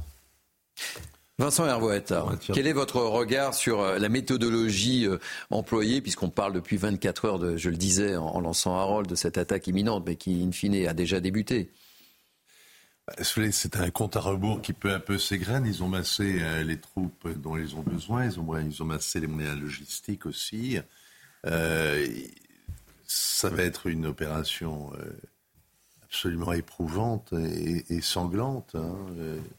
Je ne sais pas si on réalise et plus longue ce que ça représente comme difficulté, mais c'est un véritable cauchemar pour des militaires que de s'engager dans un piège comme peut l'être Gaza. C'est la guerre urbaine, mais euh, avec un ennemi qui, est, euh, qui vous attend de pied ferme et depuis longtemps et qui a tout préparé pour. Euh, c'est une guerre qui ne pourra pas durer si longtemps que ça, parce que, par exemple, la prise de Mossoul, avec 2 millions d'habitants, donc à peu près le même, qui avait la possibilité de s'enfuir, contrairement à ce qui se passe à Gaza, où là, il y a 400 000 euh, déplacés, mais euh, le territoire reste bouclé. Euh, la prise de Mossoul, donc, qui était aux trois quarts vide, qui s'est vidée peu à peu, ça a pris neuf mois. Et l'armée américaine n'est pas particulièrement manchot. ils ont, en plus, ils avaient des troupes sur place pour de Fantassin pour aller pour aller au contact. Donc, ça va être une guerre qui, ça va être une opération très compliquée, très dure. On a trouvé des, les premiers corps qu'on ait retrouvés donc sur ce dotage. Et il est évident que la, la protection des otages n'est pas la priorité. Et ça aussi, c'est une épreuve morale qu'Israël doit assumer. Euh, C'est-à-dire que c'est vraiment un, une bataille qui va être très cruelle, très compliquée, qui va se passer sous le regard du monde entier, mhm. avec des protestations de tous côtés. À réaliser qu'il y avait 1900 morts, les Palestiniens précisent qu'il y a un tiers d'enfants euh, qui ont été tués. Et 13 otages. Selon les Palestiniens, sont morts dans les bombardements déjà.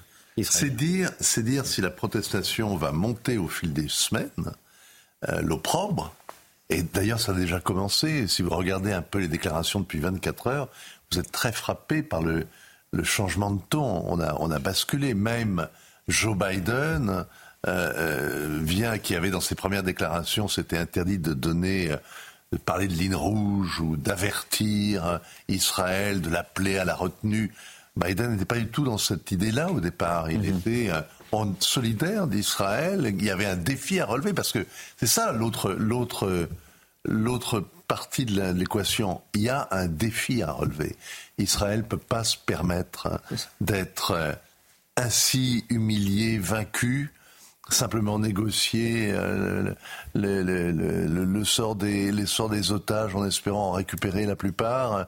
Il y a, euh, il y a une urgence, il y a une question qui est quasi stratégique. Il faut effectivement montrer qu'on a une capacité à dissuader de nouvelles attaques. Et, c'est un enjeu majeur également pour Benjamin Netanyahou, puisqu'il a été fortement contesté sur justement cette oh, défense. Non, ça, c'est de la politique. Mais c'est de la politique. Mais je vous propose. Euh, non, mais en fait, si je peux juste, oui, euh, pour Benjamin Netanyahou, le fait qu'il y ait eu ces contestations énormes hmm. euh, de la société avant l'attaque, ça a incité le Hamas à choisir cette période donc la date précise, c'était évidemment pour coïncider avec les 50 ans de la guerre du Kippour, mais ça les a encouragés et ça a un petit peu ralenti aussi la réactivité israélienne et ça commence à sortir côté Israël. Donc ce n'est pas tout à fait étranger à ce qui se passe. On, l'écoute, on l'écoute et on, poursuit le débat. On écoute euh, Benjamin Netanyahu. Écoutez-le.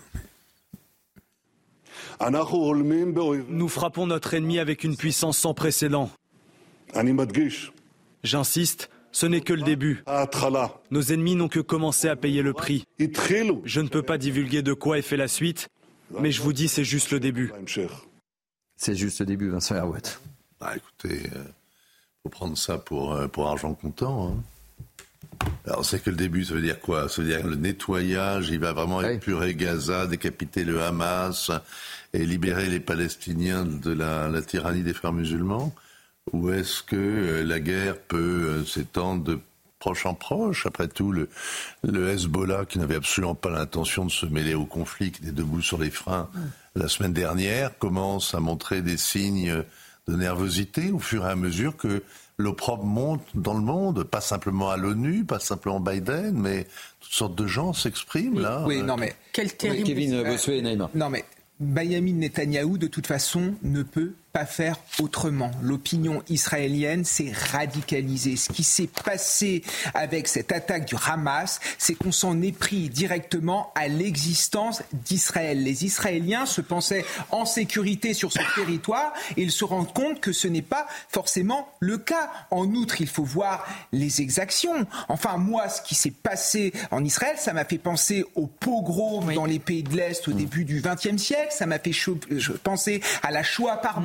Notamment en Ukraine entre 1941 et 1945, avec des familles qui ont été décimées, avec euh, de, la torture. On a parlé de bébés euh, décapités. Donc, de toute manière, on ne pouvait pas reculer. Et l'enjeu qu'il y a derrière, c'est tout l'enjeu de communication. Parce que le but du Hamas, quel est-il C'est essayer de renverser l'opinion internationale à la faveur des Palestiniens pour faire en sorte que les Israéliens passent pour comme étant ceux finalement qui font le mal, qui vont trop loin, qui dépassent cette fameuse euh, ligne rouge. Et il est là l'enjeu. Et là, on voit bien qu'il y a des populations arabes qui commencent un petit peu à se révolter. Il y a eu euh, une manifestation notamment en Irak, à Bagdad. On voit bien qu'en Cisjordanie, ça commence un petit peu euh, à bouger. On le voit également en Iran, même dans des pays très éloignés comme la Malaisie. Il y a des, des manifestations. Donc on voit bien que derrière ça, c'est la communication et ça va être d'abord et avant tout cela qui va se jouer dans ce conflit. Effectivement. C'est vrai qu'on l'a évoqué dès samedi, cette guerre de communication. Hein, oui, hein. évidemment. Et, effectivement, ce qu'on appelle la rue arabe euh, est en train de, de, manifester. Mais moi, je, voudrais juste revenir sur une chose. Moi, je suis, je suis un peu étonné que Netanyahou se réveille euh, comme si euh, il ne le savait pas.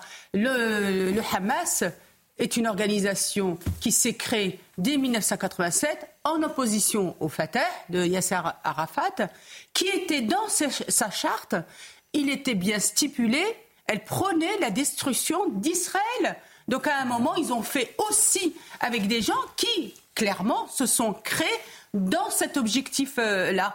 Il faut se rappeler aussi que dès les accords euh, euh, d'Oslo en 1993, ils n'ont eu de cesse, et puis ensuite euh, de cesse de faire capoter tous les projets, tous les accords qui allaient vers la paix. Aujourd'hui, ceux qui, finalement, malheureusement, les Palestiniens, c'est eux qui sont aussi pris en otage. Parce que ce que fait le Hamas, cet attentat terroriste, discrédite complètement la cause palestinienne. Les atrocités commises, les, meurtres d'enfants, de vieillards, de femmes, ces corps euh, de jeunes filles dénudées sur lesquels on appelle des gamins à cracher dessus. Mais aucun, et je mhm. tiens à le dire, ne peut supporter ça. Ou alors d'être euh, complètement fou, parce que c'est de la folie ce qui s'est passé. C'est du nazisme ce qui s'est passé. C'est de l'ordre du nazisme.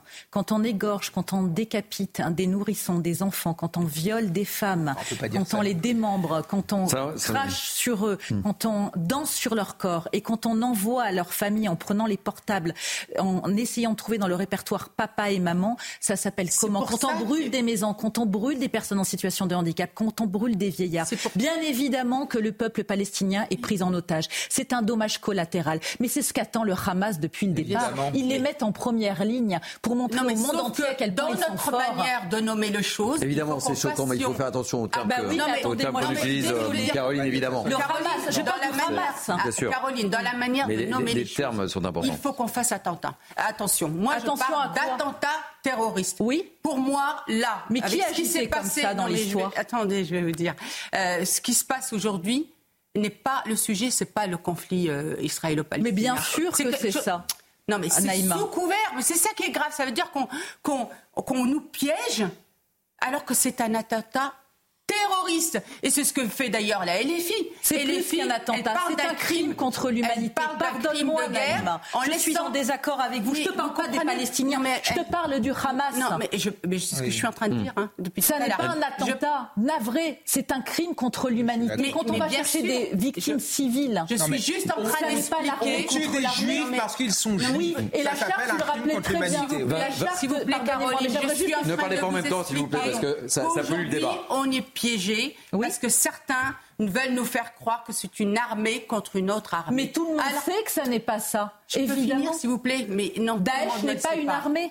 Contre des Tout civils. le monde ne le sait pas, Pardon Caroline, et c'est pour ça qu'il faut bien. Non, ceux qui ne le savent pas ferment les yeux. Ça les arrange et ne traitent pas ce ramasse de terroristes. Vincent- C'est non, totalement le- différent. terrorisme, le terrorisme un- c'est un, mode d'action qui est, dont on connaît vraiment la, la logique, qui est dans la transgression.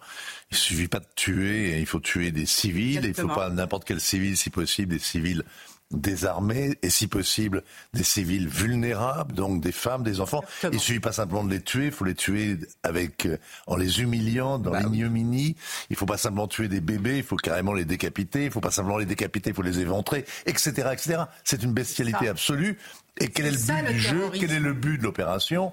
C'est de tétaniser l'ennemi, c'est de l'humilier, c'est de le rendre impuissant, c'est de le désarmer absolument. C'est ça le terrorisme. Mais dans l'histoire, pardonnez-moi, dans l'histoire récente, si on prend les 50 dernières années, le terrorisme a été extraordinairement efficace. Il a, par exemple, la cause palestinienne, puisque cause palestinienne il y a, dans laquelle se reconnaissent beaucoup dans le monde arabe. C'est même ce qui peut-être fait l'unité du monde arabe, le fait d'avoir pour une sorte de révérence pour le sort des Palestiniens. Le sort des Palestiniens, il s'est imposé par le terrorisme, sur toute, sur toute son histoire, par les détournements d'avions, par les prises d'otages, par les attentats aveugles, par systématiquement dans le monde entier. C'est ce qui a fait la, la singularité même du mouvement nationaliste palestinien. Après, la curiosité, si vous avez tout à fait raison, c'était de, c'était de soutenir les islamistes contre les nationalistes. Mais moi j'ai une phrase, ce matin il y avait une interview de Boilem Sansal dans le, dans le Figaro. Il a une phrase qui est, je trouve formidable. Il dit les Palestiniens n'ont jamais su décider seuls de leur démarche. Ils n'ont jamais été que le bras armé des Arabes ou de leur ligue ou des Iraniens.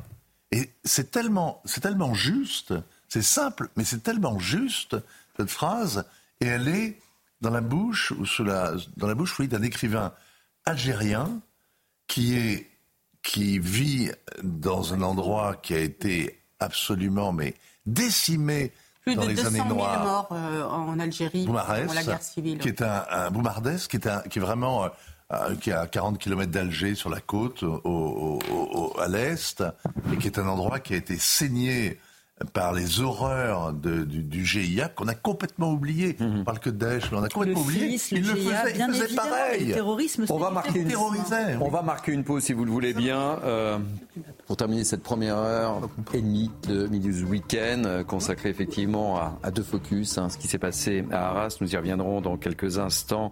Euh, à partir de 13h, on retrouvera Audrey Berthaud et Sacha Robin euh, sur place parce qu'il y a beaucoup d'émotions et on le comprend aisément à Arras. Et on reviendra, si vous le voulez bien, sur la situation en Israël aux alentours de 13h30 et on parlera du sort des, des otages avec un certain nombre de témoignages et des témoignages très forts. Restez avec nous, ça se passe sur euh, CNews. À tout de suite. Rebonjour, il est 13h. Merci de nous accueillir chez vous. C'est News Weekend depuis 11h30 avec deux focus, je vous le rappelle. Le drame d'Arras et ce professeur assassiné par un fichier S. On en parle, on en parlera dans quelques instants. Nous serons en direct d'Arras avec nos envoyés spéciaux. Et puis évidemment, l'autre focus, la situation en Israël que nous suivons avec nos envoyés spéciaux. Mais tout de suite, un point complet sur l'actualité avec Félicité Kindoki. Rebonjour ma chère Félicité. Bonjour Thierry, bonjour à tous. Au lendemain de la terrible attaque à Arras, Gabriel Attal s'est rendu ce matin dans l'établissement à la rencontre des enseignants. Le ministre de l'Éducation, qui prévoit le déploiement de 1000 personnels de sécurité dans les établissements scolaires, a annoncé un moment d'union et de recueillement ce lundi. Et après ce drame, hier, la France est passée en alerte d'urgence attentat sur fond de crainte d'importation du conflit entre Israël et le Hamas. La décision a été prise hier par Elisabeth Borne. Quoi consiste le plan alerte attentat Les explications de Sandra Chiambo. Après l'attaque au couteau ce vendredi à Arras, la France est passée en alerte urgence attentat. C'est le niveau le plus élevé du dispositif de sécurité du plan Vigipirate. Il permet la mobilisation exceptionnelle de moyens, mais aussi de diffuser des informations susceptibles de protéger les citoyens dans une situation de crise. On passe à ce niveau de vigilance, d'abord c'est pour dire à tous les Français, à toutes les administrations de faire attention. Ça permet à nos amis euh, militaires de l'opération Sentinelle de monter en puissance. Donc il y aura davantage, quelques milliers euh, d'hommes en plus par le ministre des Armées qui vont aider la police et la gendarmerie pour surveiller les centres commerciaux, pour protéger tous les Français évidemment dans leur vie de tous les jours. Le niveau urgence attentat relève du chef du gouvernement. Différent de l'état d'urgence, il peut être mis en place à la suite immédiate d'un attentat ou si un groupe terroriste identifié et non localisé entre en action.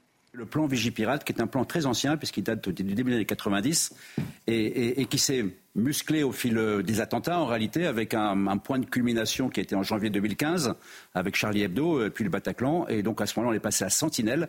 Sentinelle, c'est une opération qui, depuis maintenant presque 10 ans, mobilise 10 000 militaires. 7 000 qui sont déployés en permanence. Quand je dis en permanence, c'est H24 avec des rotations, et puis 3 000 en réserve dont l'essentiel en Ile-de-France, le tir en Ile-de-France. Jusqu'à 7000 soldats de la force Sentinelle vont être déployés sur le territoire d'ici à lundi soir et jusqu'à nouvel ordre, a annoncé ce samedi l'Elysée. Et dans l'affaire euh, de ce professeur tué à Arras hier, dix personnes ont été placées en garde à vue, dont l'assaillant Mohamed M, un individu fiché pour radicalisation âgé d'une vingtaine d'années. Plusieurs gardés à vue sont des membres de sa famille, sa sœur, sa mère, son oncle et deux de ses frères, dont l'un a été extrait de la cellule où il était détenu pour association de malfaiteurs terroristes. Après une minute de recueillement à l'Assemblée nationale, la colère et les premières questions de l'opposition. Que faisait le suspect du meurtre du professeur à Arras, fiché S, sur le territoire français? Parce que nous assistons à une succession de failles sans précédent dans la chaîne des responsabilités. Cet énième attentat perpétré sur le sol français devrait provoquer la démission du ministre de l'Intérieur. De nationalité russe, Mohamed M était suivi par les services de renseignement. Arrivé avant l'âge de 13 ans, impossible pour lui d'être expulsé. La restauration de l'état d'urgence est nécessaire, selon Éric Ciotti. Je demande au président de la République d'activer immédiatement l'état d'urgence. Cela permettra de faciliter les perquisitions administratives, d'interdire les manifestations et d'assigner à résidence. Des mesures qui vont trop vite selon la gauche, qui plaide d'abord pour l'unité nationale.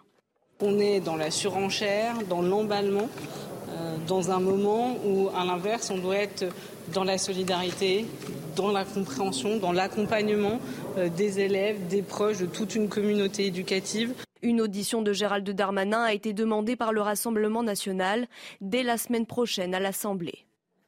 C'était l'essentiel de l'information. C'est à vous Thierry. Merci beaucoup, euh, chère Félicité. On vous retrouve dans 30 minutes très précisément. Dernière euh, ligne droite pour euh, Midi News Weekend depuis 11h30 ce matin pour cette édition un peu spéciale. Naïma Mfadel, essayiste, chargée de mission politique de la ville. Soyez la bienvenue. Ma chère Naïma, Caroline Pilas, éditorialiste, consultante. Toujours un plaisir de vous avoir. Kevin Bossuet, professeur d'histoire. Vincent Hervouet, éditorialiste politique étrangère chez nos amis d'Europe une première de vous accueillir dans l'équipe de Mini News Weekend. C'est un plaisir. Merci Thierry. En tant qu'ancien Nantais. Et euh, notre ami Harold Iman, spécialiste des questions internationales. On commence donc notre dernière heure en prenant la direction d'Arras, si vous voulez bien. Arras, au lendemain, oui, au lendemain de l'horreur qui a frappé un lycée de la ville, Dominique Bernard, professeur de français, assassiné par un certain Mohamed M, 20 ans, fiché S. On va tout de suite sur place avec l'une de nos équipes, Audrey Berthaud et Sacha Robin. Bonjour Audrey Berthaud. Vous êtes euh, devant le lycée où a lieu ce drame. L'émotion sans doute est immense et depuis ce matin, beaucoup de personnes amènent des fleurs. Racontez-nous tout. Oui Thierry, c'est euh, forcément une journée euh, très euh, compliquée ici pour tout le monde à Arras, une atmosphère très sombre, très dure. Alors en effet, on a pu échanger avec beaucoup de personnes qui viennent depuis ce matin déposer des fleurs. Vous, vous les voyez juste derrière moi, ces fleurs qui sont évidemment très très nombreuses. Il y a à la fois des parents, des élèves, des, des professeurs, mais c'est surtout des familles qui nous ont expliqué que jamais, jamais il n'aurait euh, imaginé euh, une telle chose, surtout dans cette euh, petite ville d'Arras. Donc il y a une émotion très très forte, très vive. Les, gens ressortent en, larmes. C'est vraiment très compliqué ici. On a pu échanger avec deux jeunes filles, Thierry, qui connaissaient en fait le frère de de l'assaillant. Et vous allez voir, elles nous ont confié des choses assez terribles sur le profil du frère de l'assaillant. Écoutez-les. Je sais plus. Elle nous l'a raconté hier, mais euh, il était très radicaliste. C'est ça. Il venait en cours avec son Coran, il lisait le Coran, et quand par exemple il y avait des, pièces de, enfin c'était quoi une pièce de théâtre, ils étaient nus et, et ils voulaient pas regarder. Non, mais même quand les enfin, oui, oui, oui. oui, vous devez pas vous habiller comme ça. Euh, euh... Des limite agressés par lui en disant euh, qu'il fallait qu'elle se, qu'elle se reprenne, voilà. tout. Voilà, donc c'est euh, deux jeunes filles qui n'ont pas voulu euh, montrer euh, leur visage par peur de représailles, parce qu'elles nous expliquent que tout le monde se connaît dans cette dans cette petite ville d'Arras. Donc je vous le disais, beaucoup d'émotions forcément ce matin, tout au long de la journée, les gens vont pouvoir venir déposer des fleurs et se recueillir. Et puis Xavier Bertrand, le président de la région Hauts-de-France, s'est exprimé il y a très peu de temps. Il nous expliquait qu'il a pu discuter avec des professeurs qui se sont confiés, qui nous qui, qui ont expliqué donc euh, que ça va être très compliqué euh, de euh, retravailler après ce qui s'est passé, qu'ils ont tout simplement peur d'exercer leur métier de, professeur. Donc voilà, c'est assez compliqué qu'à présent, ils attendent tout simplement des actes. Merci beaucoup pour ce témoignage, Audrey Berthaud. Je rappelle que vous êtes accompagné par Sacha Robin. On le voit, on le note. Audrey nous l'a dit. Beaucoup, beaucoup, beaucoup, beaucoup d'émotions à Arras. Et puis, euh, je retiens également, je me tourne vers vous, euh, Kevin Bossuet, puisque vous êtes professeur d'histoire, je le disais en, débutant cette émission ce matin à 11h30. Euh, l'agresseur cherchait un professeur d'histoire avec évidemment une pensée pour Samuel Paty, dont on va célébrer. C'était il y a trois ans, et on célébrera ce triste anniversaire, ce triste anniversaire lundi.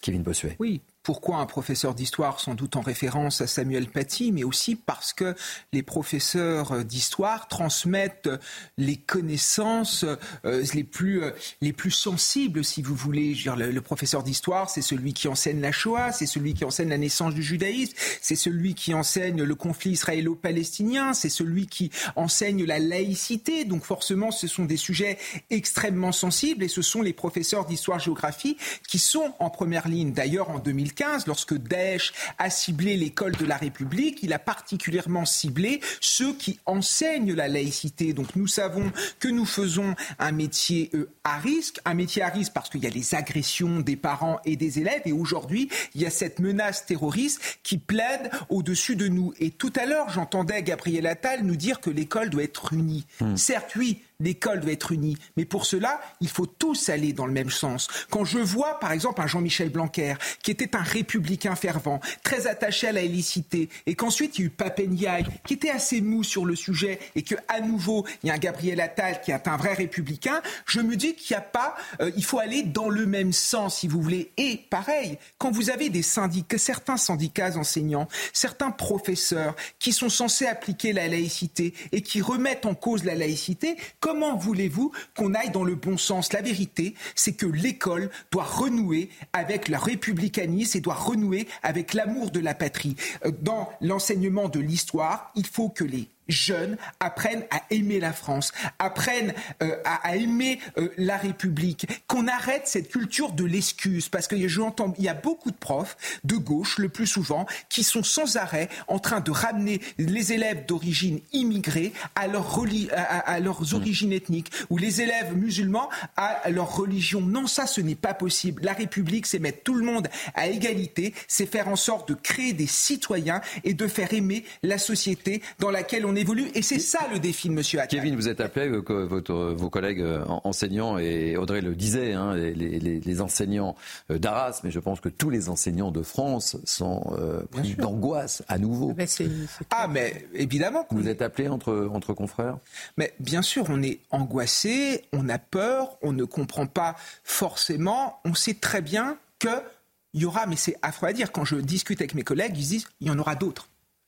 Il y a eu le professeur, ce professeur de français, il y a eu Samuel Paty, mais on sait qu'il y en aura d'autres. On vit avec cette menace permanente. Et encore une fois, je le redis, et je suis très en colère, ça fait des années que l'on dénonce les choses, que l'on dit qu'on ne peut plus enseigner certains pans du programme, qu'on a de plus en plus de mal à faire enlever le voile parfois à l'entrée des, établissements. Il y a eu cette affaire d'Abaya. À chaque fois, on nous dit qu'on grossit le problème, qu'on est d'extrême droite, qu'on est fasciste. Mais là, il va bien falloir agir parce que les hommes politiques, moi j'en rencontre plein, mm. ils adorent rencontrer un prof qui travaille en banlieue parisienne, prennent ça pour une chose exceptionnelle. Quand on discute avec eux, c'est qu'ils ont conscience du problème, mais ils ne veulent pas intervenir. Ils se disent, oui, on a conscience de ce qui se passe, mais on préfère attendre un peu, on préfère que ça pète quand nous, on ne sera plus là. J'appelle ça de la lâcheté.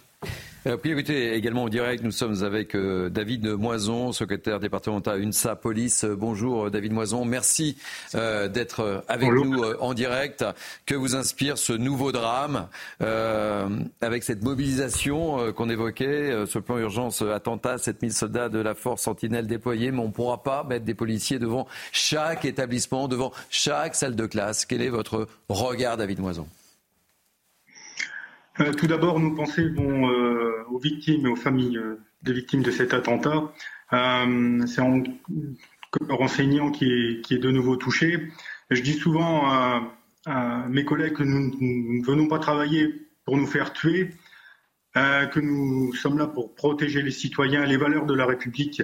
ce qui s'est passé sur Arras provoque beaucoup d'émotions au sein de, la ville, au sein des, euh, au sein des policiers aussi. Les policiers euh, vivent ça d'une manière, euh, il ne faut pas croire, très compliquée. La situation aujourd'hui est difficile parce que c'est quand même, pour l'instant, nous partons sur un acte qui est isolé. C'est un individu, même si la famille a été à juste titre interpellé pour, pour les suites de l'enquête. Euh, c'est un individu qui, euh, a agi seul, donc il est très compliqué, comme, vous, que vous le disiez, de, mettre des, fonctionnaires de police partout en ville et dans, dans les différentes administrations. ce qui n'empêche qu'aujourd'hui, on demande beaucoup de choses aux policiers. Euh, voilà, il y a, il y a les, événements culturels, il y a les, événements sportifs, euh, et nous n'avons pas de moyens supplémentaires en effectifs ni en, en moyens euh, à proprement parler euh, pour gérer euh, chaque mission comme nous devrions. Euh, ce qui nous permet quelquefois de, malheureusement de, mettre en, danger notre propre sécurité de, policiers. Euh, les policiers continueront à faire euh, leur travail et on l'a vu tout de suite derrière euh, l'attentat qui a lieu sur Arras, dans les différentes communes. tout de suite, les missions des policiers se sont ont été amenées à, s'approcher des, des, écoles, des différents, des différents établissements pour justement encadrer euh, la population et nos citoyens. dernière question, euh, David Moison, vous êtes, vous êtes inquiet? Quel est votre, votre, état d'esprit? Ce sera ma, ma, dernière question, David. Excusez-moi, je n'ai pas compris. Dernière question, euh, vous, quel, est, quel, est, votre état d'esprit? Vous êtes, vous êtes inquiet pour les jours à venir, effectivement, avec cette situation que, que la France est en train de vivre? Euh, oui, oui, ouais, je suis inquiet parce que je, je, reviens donc très très rapidement si nous avons des, des, des, voilà, des, faits euh, avec des, individus qui agissent de manière seule, de manière isolée, oui, je, suis inquiet pour, euh, pour la défense de notre territoire. Nous ferons notre travail de façon professionnelle. Euh, L'UNSA Police veillera à, ce que les fonctionnaires travaillent dans les meilleures conditions. Et j'espère, j'espère que, que ça ira mieux pour tout le monde. Merci euh, beaucoup, euh, David Moison. Je rappelle que vous êtes secrétaire départemental UNSA Police. Oui, juste, juste une chose. J'ai écouté avec attention le témoignage de ce policier. Aucun problème, je, pense, et je pense qu'aujourd'hui, il faut faire sauter les verrous idéologiques. Quand je vois certains enseignants c'est un syndicat enseignant classé à gauche. Certains enseignants nous racontaient que la police n'a pas sa place dans l'environnement scolaire, c'est lourdement se tromper. Aujourd'hui, nous sommes menacés, il faut travailler main dans la main avec les policiers. Vous savez, la gauche nous a vanté pendant des années l'école ouverte, sauf que par son déni, on est aujourd'hui dans une école forteresse. On est obligé de tout cloisonner pour éviter cet entrisme islamiste qui est en train de remettre en cause les fondamentaux de l'école de la République. Donc travaillons avec les policiers et finissons-en avec cette idéologie qui a tué l'école et qui est en train de remettre en cause la sécurité des enseignants. Naïma et euh, Vincent Herouet. Non, mais j'écoutais par rapport à la République, une République une et indivisible, et ça fait malheureusement Mm. très très longtemps qu'on a oublié cette, euh, cette euh, devise. Et vous vous rendez compte que ce- les, les jeunes filles qui ont euh, témoigné l'ont fait euh, anonymement. Bah, ça dit aussi quelque chose de notre société. Vous voyez que dès Vous n'imaginez pas qu'elle puisse le faire à dès visage le euh, dans le contexte. hein, et- dès le les représailles, euh, oui, mais ce n'est pas normal. Excusez-moi, Oui, ce oui, n'est pas normal. On, on a Dans eu un ce débat état plein de fois sur ce plateau, évidemment. dans un état de droit, dans un état normalement sécure, on ne devrait pas avoir ça. Donc ça interroge aussi. Vous n'avez pas ça dans Mm. d'autres pays, hein, et, de- et des pays qui n'ont pas le développement que nous avons euh, en France. Quand vous voyez que suite à ce qui s'est passé en Israël, à cet attentat terroriste, à ces atrocités, qu'est-ce qu'on a fait le lendemain On a dit il faut absolument protéger tous les lieux de culte, de nos euh, lieux de culte et les établissements scolaires de, de notre, de nos compatriotes de confession juive. Vous vous rendez compte Ils sont obligés aujourd'hui de faire attention, de surtout ne pas montrer qu'ils sont juifs. Ce n'est pas admissible. C'est insupportable. Aujourd'hui, j'espère hein, que et je suis pas dans le fatalisme euh, pour le coup maintenant et je comprends ce que vous avez voulu dire, Kevin, mais je crois que justement nous ne devons pas être dans le fatalisme et qu'aujourd'hui, peut-être qu'enfin nos gouvernants vont ouvrir les yeux et vont prendre les politiques nécessaires pour que nous soyons réellement en sécurité et que nos compatriotes de confession juive soient en sécurité. Vincent Herouet. Ouais, Si vous voulez, on juge une politique non pas assez aux vœux pieux que, ou aux déclarations euh, plus ou moins lénifiantes des, des hommes d'État, on juge une politique à ses résultats. Euh, ce qui est très frappant dans cette histoire, c'est que cette famille de, de, donc de Tchétchènes était suffisamment enragée pour que les pouvoirs publics aient décidé de son expulsion. Ils sont arrivés en 2008, donc en 2014, ils devaient être expulsés. Et l'expulsion, d'ailleurs, mais une mobilisation d'associations. Puisqu'ils sont montés dans l'avion, on les a ramenés. Ils avaient vécu à, à La Roche-sur-Yon, puis ils avaient vécu à Fougères, où on leur avait trouvé un logement. Tout Au ça payé par le c'est une question qui pourrait, qui est tout à fait subalterne, mais quand même, depuis 2008, 2008, ça fait 15 ans. De quoi a vécu cette famille depuis 15 ans dont le chef de famille sociales. est retourné, est retourné euh, en Russie, dans la Fédération de Russie. Donc, en 2014, ils devaient être expulsés.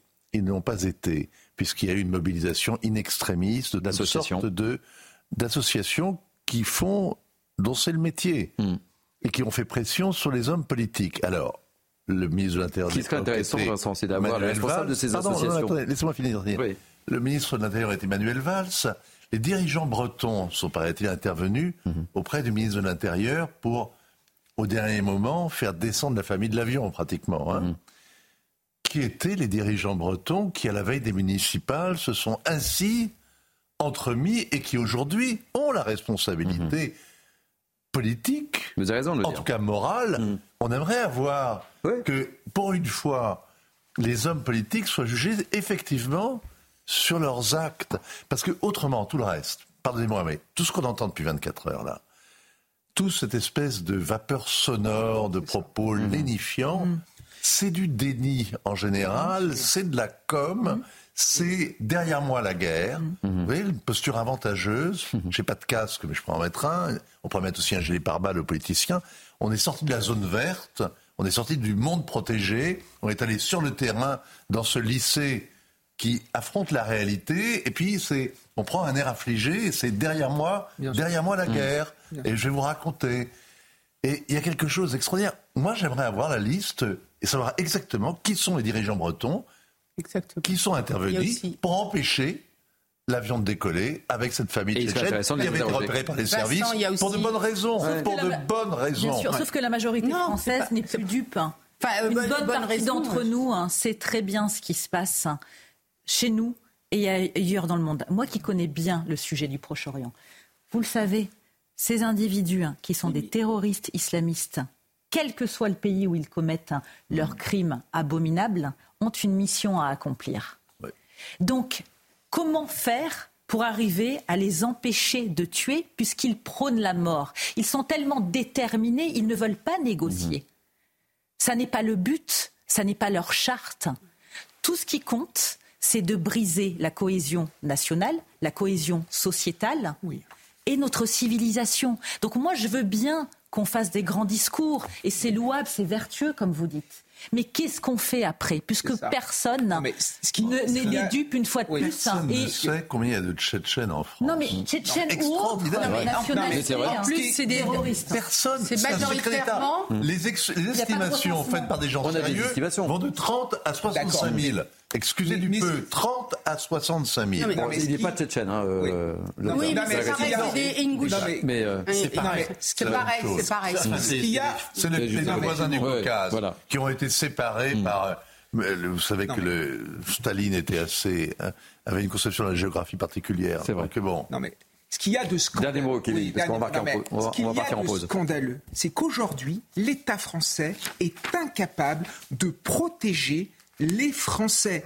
On le voit pourquoi? Parce qu'il y a eu une immigration de masse. On a accueilli des gens qui ne partageaient pas nos valeurs, des gens qui étaient des bombes potentielles. Et parce qu'aujourd'hui, le verre est tellement dans le fruit qu'on ne, ne, peut plus faire grand-chose. Et moi, ce qui me tue, c'est qu'on a abandonné les juifs. Ça fait des années qu'on dit qu'il y a de l'antisémitisme dans notre pays. La communauté juive, c'est moins de 1% de la population française. Et c'est elle qui essuie environ 60% des actes religieux. Quand on dénonçait le fait que les juifs n'étaient plus présents dans les écoles publiques de Seine-Saint-Denis, on nous riait au nez. Il y a eu l'affaire Sarah Halimi où finalement la personne n'a pas été condamnée parce qu'elle aurait pris un bédo avant. Mais mettez-vous à la place des juifs. On est sur le continent européen qui a connu la Shoah. La, la France a participé en partie à ce processus de génocide et aujourd'hui on est incapable de les protéger. On est dans une faute morale et moi ça me scandalise.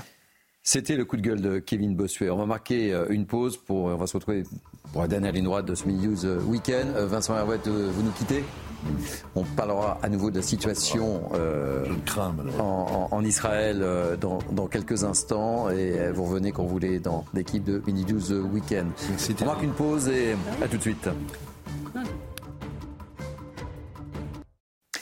Il est 13h30, merci de nous accueillir. C'est la toute, toute dernière ligne droite pour Mi News Weekend, édition euh, spéciale évidemment, avec deux focus, je vous le dis, depuis 11h30.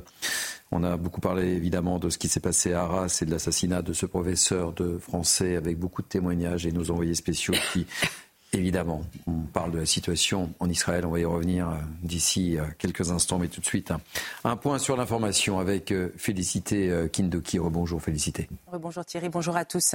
Dans l'actualité internationale, à la frontière de la bande de Gaza, les chars israéliens entrent maintenant en mouvement et l'armée israélienne appelle les civils gazaouis à accélérer l'évacuation, alors même que le vice-président de la Commission européenne parle d'une mise en œuvre tout à fait impossible. Selon Joseph Borrell, le déplacement d'un million de personnes personnes en 24 heures dans une situation comme celle de Gaza ne peut être qu'une grave crise humanitaire.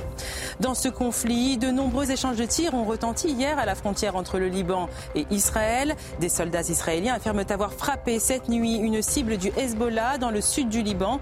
Un journaliste de l'agence Reuters a été tué dans ces échanges de tirs et six autres de l'AFP, Reuters et Al Jazeera ont été blessés. L'armée israélienne se dit très désolée de la mort de ce journaliste. Au lendemain de l'attaque d'Arras, la France est passée en état d'alerte urgence attentat.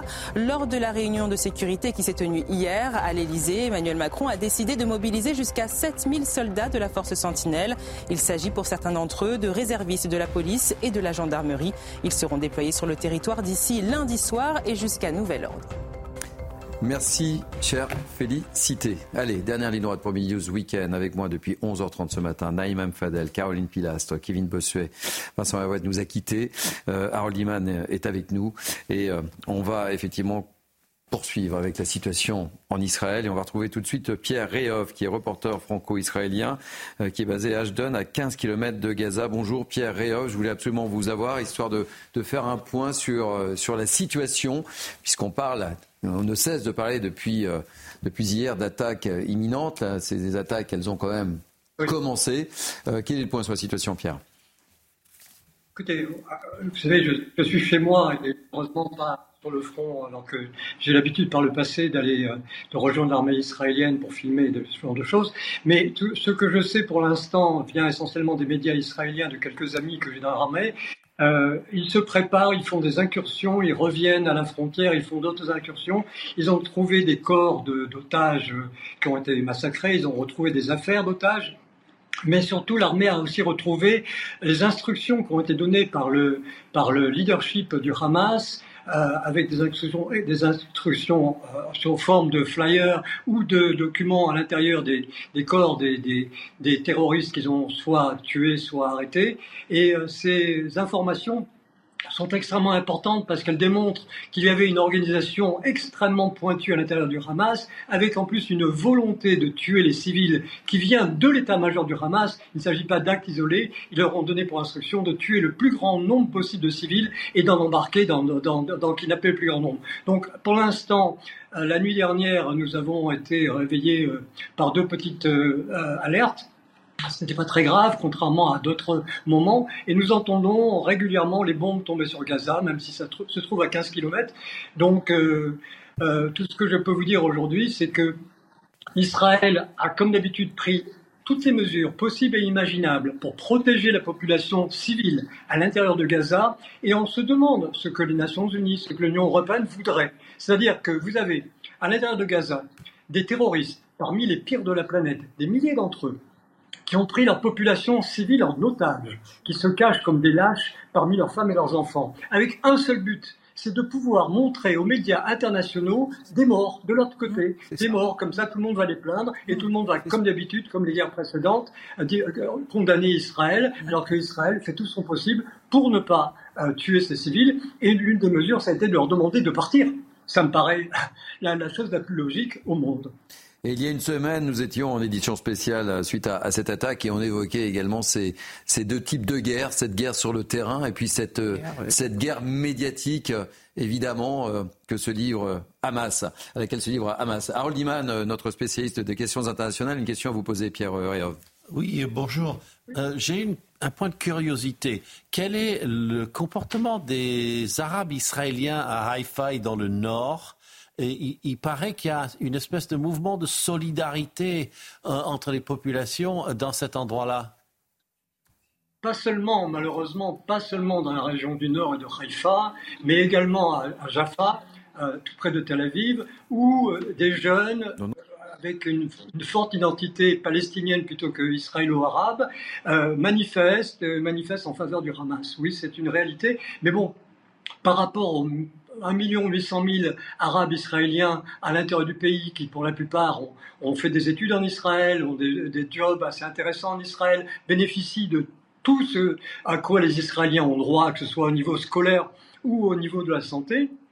Euh, il y a une toute petite fange, on va dire un peu comme en France, avec, euh, vous avez une population euh, d'immigrés massive, et parmi eux, vous avez, je ne sais pas, 1%, 2%, 10% qui sont radicalisés. Eh bien, nous avons la même chose à l'intérieur d'Israël. Les situations ne sont pas différentes. Mais pour les autres Arabes israéliens, ça se passe bien avec leurs voisins juifs et chrétiens à Haïfa et, et à Akko, que vous sachiez? Globalement, globalement, oui. Encore une fois, je le répète, nous avons une population, une population arabe extrêmement importante, musulmane extrêmement importante, avec des Arabes musulmans qui rejoignent l'armée volontairement parce que ça propose, ça offre un certain nombre d'avantages. Donc vous allez, on va comme d'habitude se baser sur quelques extrémistes pour peut-être faire une généralité. En réalité, la population arabo-israélienne, euh, j'ai l'habitude d'aller dans des villes comme Tira par exemple, euh, où pour l'anecdote c'est là que j'achète mes meubles. Euh, eh bien, ce sont des gens qui sont complètement intégrés, qui se sentent israéliens avant tout.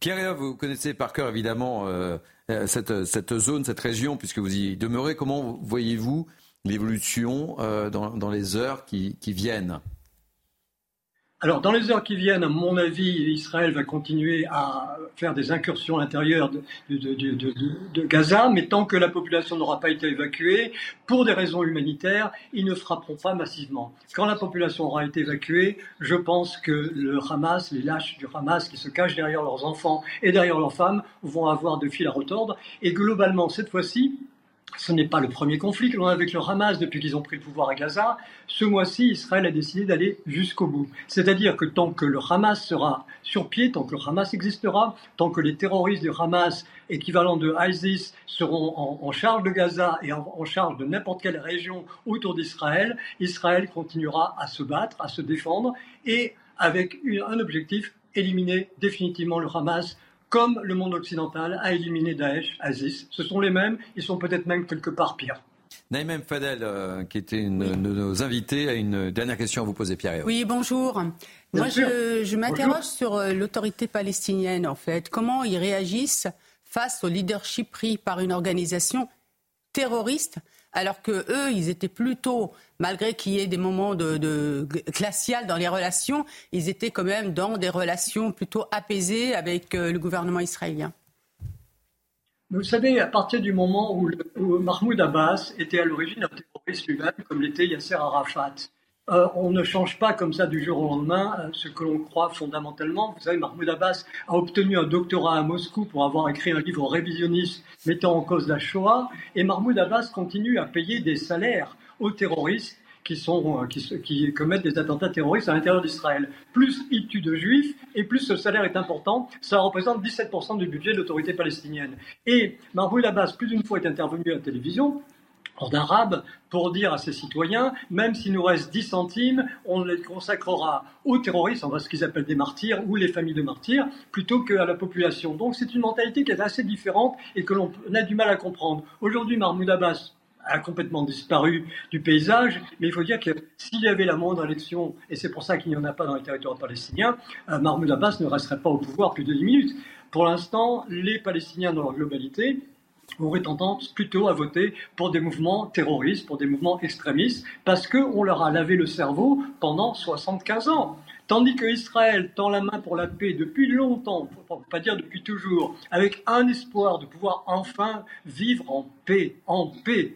De l'autre côté, l'idée a toujours été de détruire Israël pour le remplacer par un, pays islamiste. Donc l'Occident ne s'en rend pas compte, mais la réalité est là. Les accords d'Oslo n'ont pas abouti parce que euh, ni Arafat ni Mahmoud Abbas n'est capable de le faire aboutir. Les Arabes ont toujours dit non à l'existence d'Israël. La première belle initiative qui a été prise, ce sont les accords d'Abraham.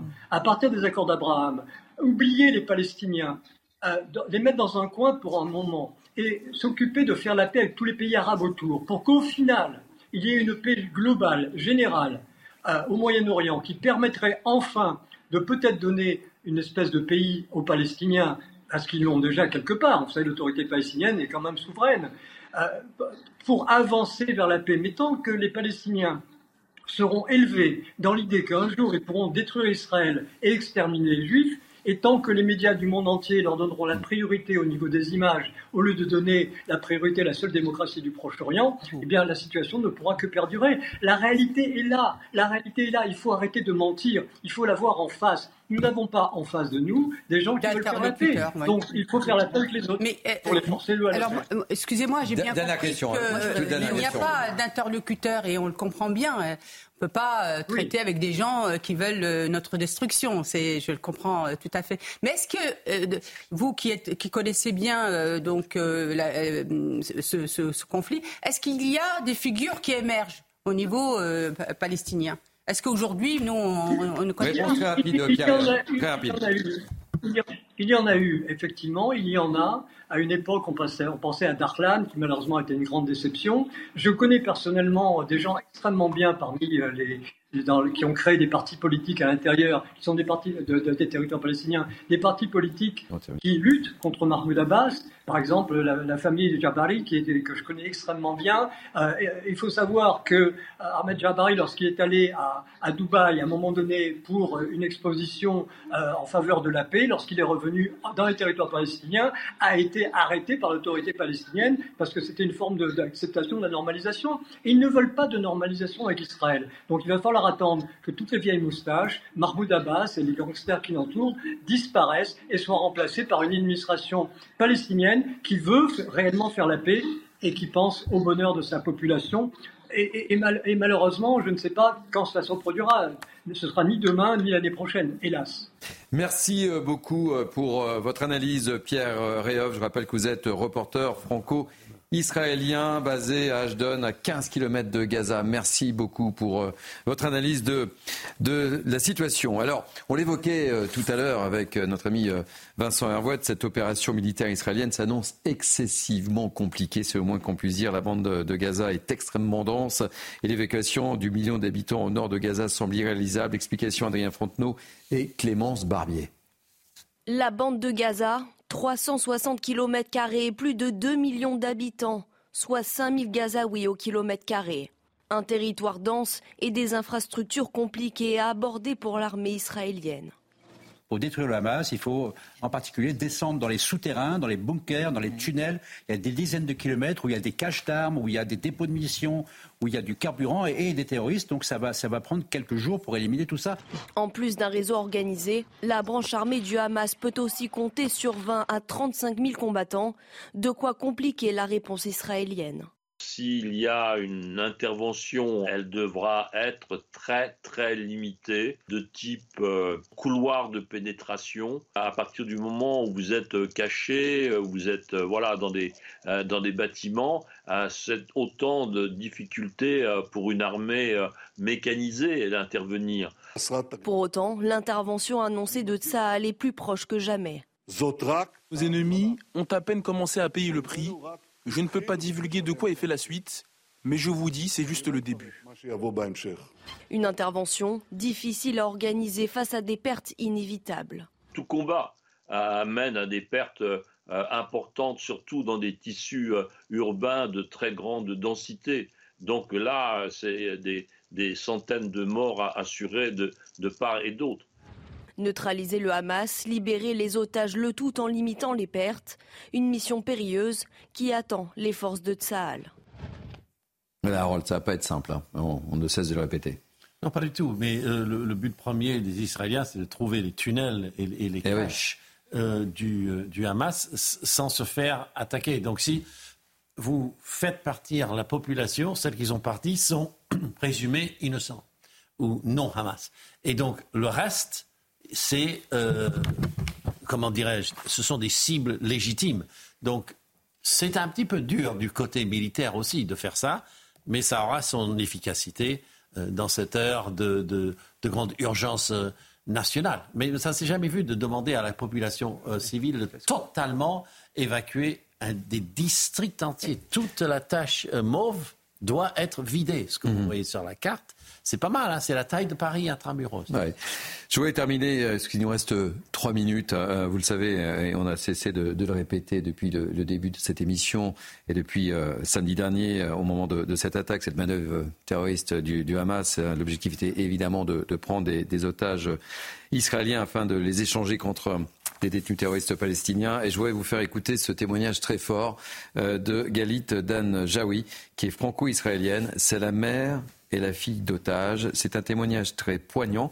Elle était l'invitée ce matin de euh, la matinale, notre, notre ami Anthony Favali. Écoutez-la. Là, à 9h moins quart, j'ai déjà réalisé que ma vie a complètement changé, que rien va être comme il était avant.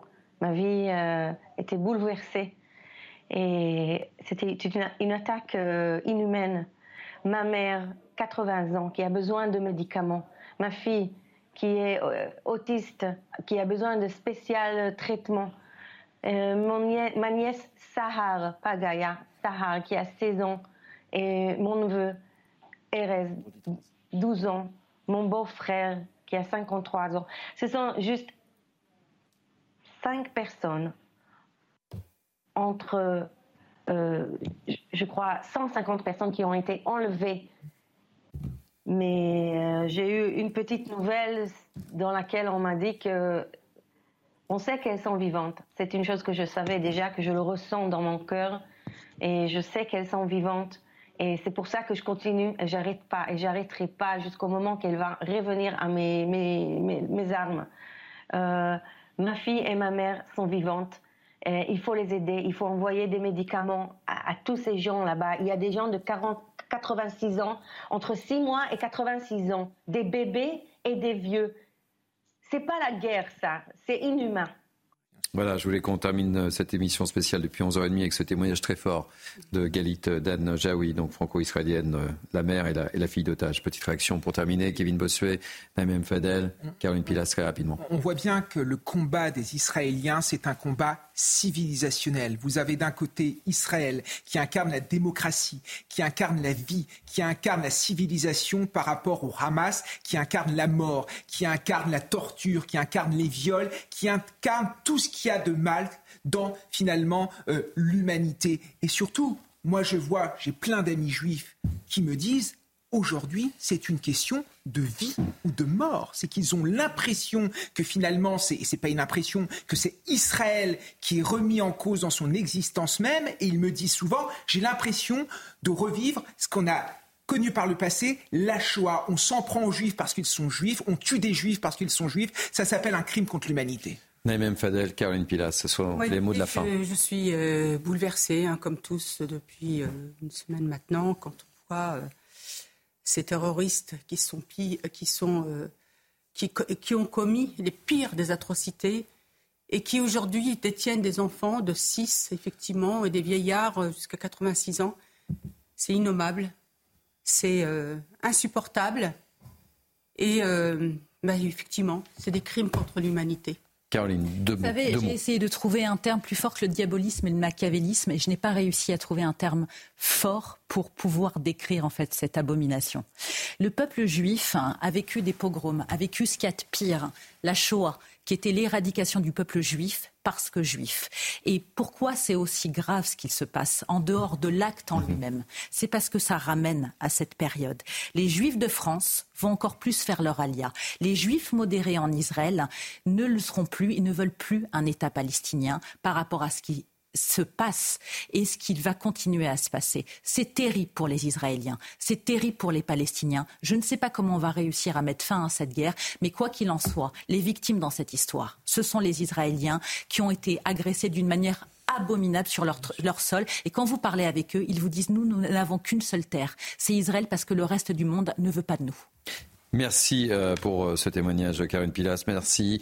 Euh, fin de ce mini 12 week-end. Merci pour votre fidélité. Merci à vous, les grands témoins du jour. Naïm Fadel, Karine Pilas, Kevin Bossuet, Vincent Herouet qui était avec nous, Harold Diman. Je vous remercie également Sandra Buisson, Elodie Huchard. Je veux également remercier Benjamin Cuneo, Anne-Isabelle Tollet, David Bounet qui m'ont aidé à, préparer ces 2h30 d'émission spéciale. Merci de la programmation, Raphaël de Montferrand. Merci bien sûr, évidemment, aux équipes en régie pour votre travail. et puis également un grand merci à nos équipes sur place étaient à Arras, qui étaient également euh, sur le terrain en, Israël. On pense à eux. Soyez prudents. Tout de suite, 180 minutes euh, info avec Lionel Rousseau. Moi, je vous dis bye bye. À demain, 11h. 11h pour Midi News Weekend.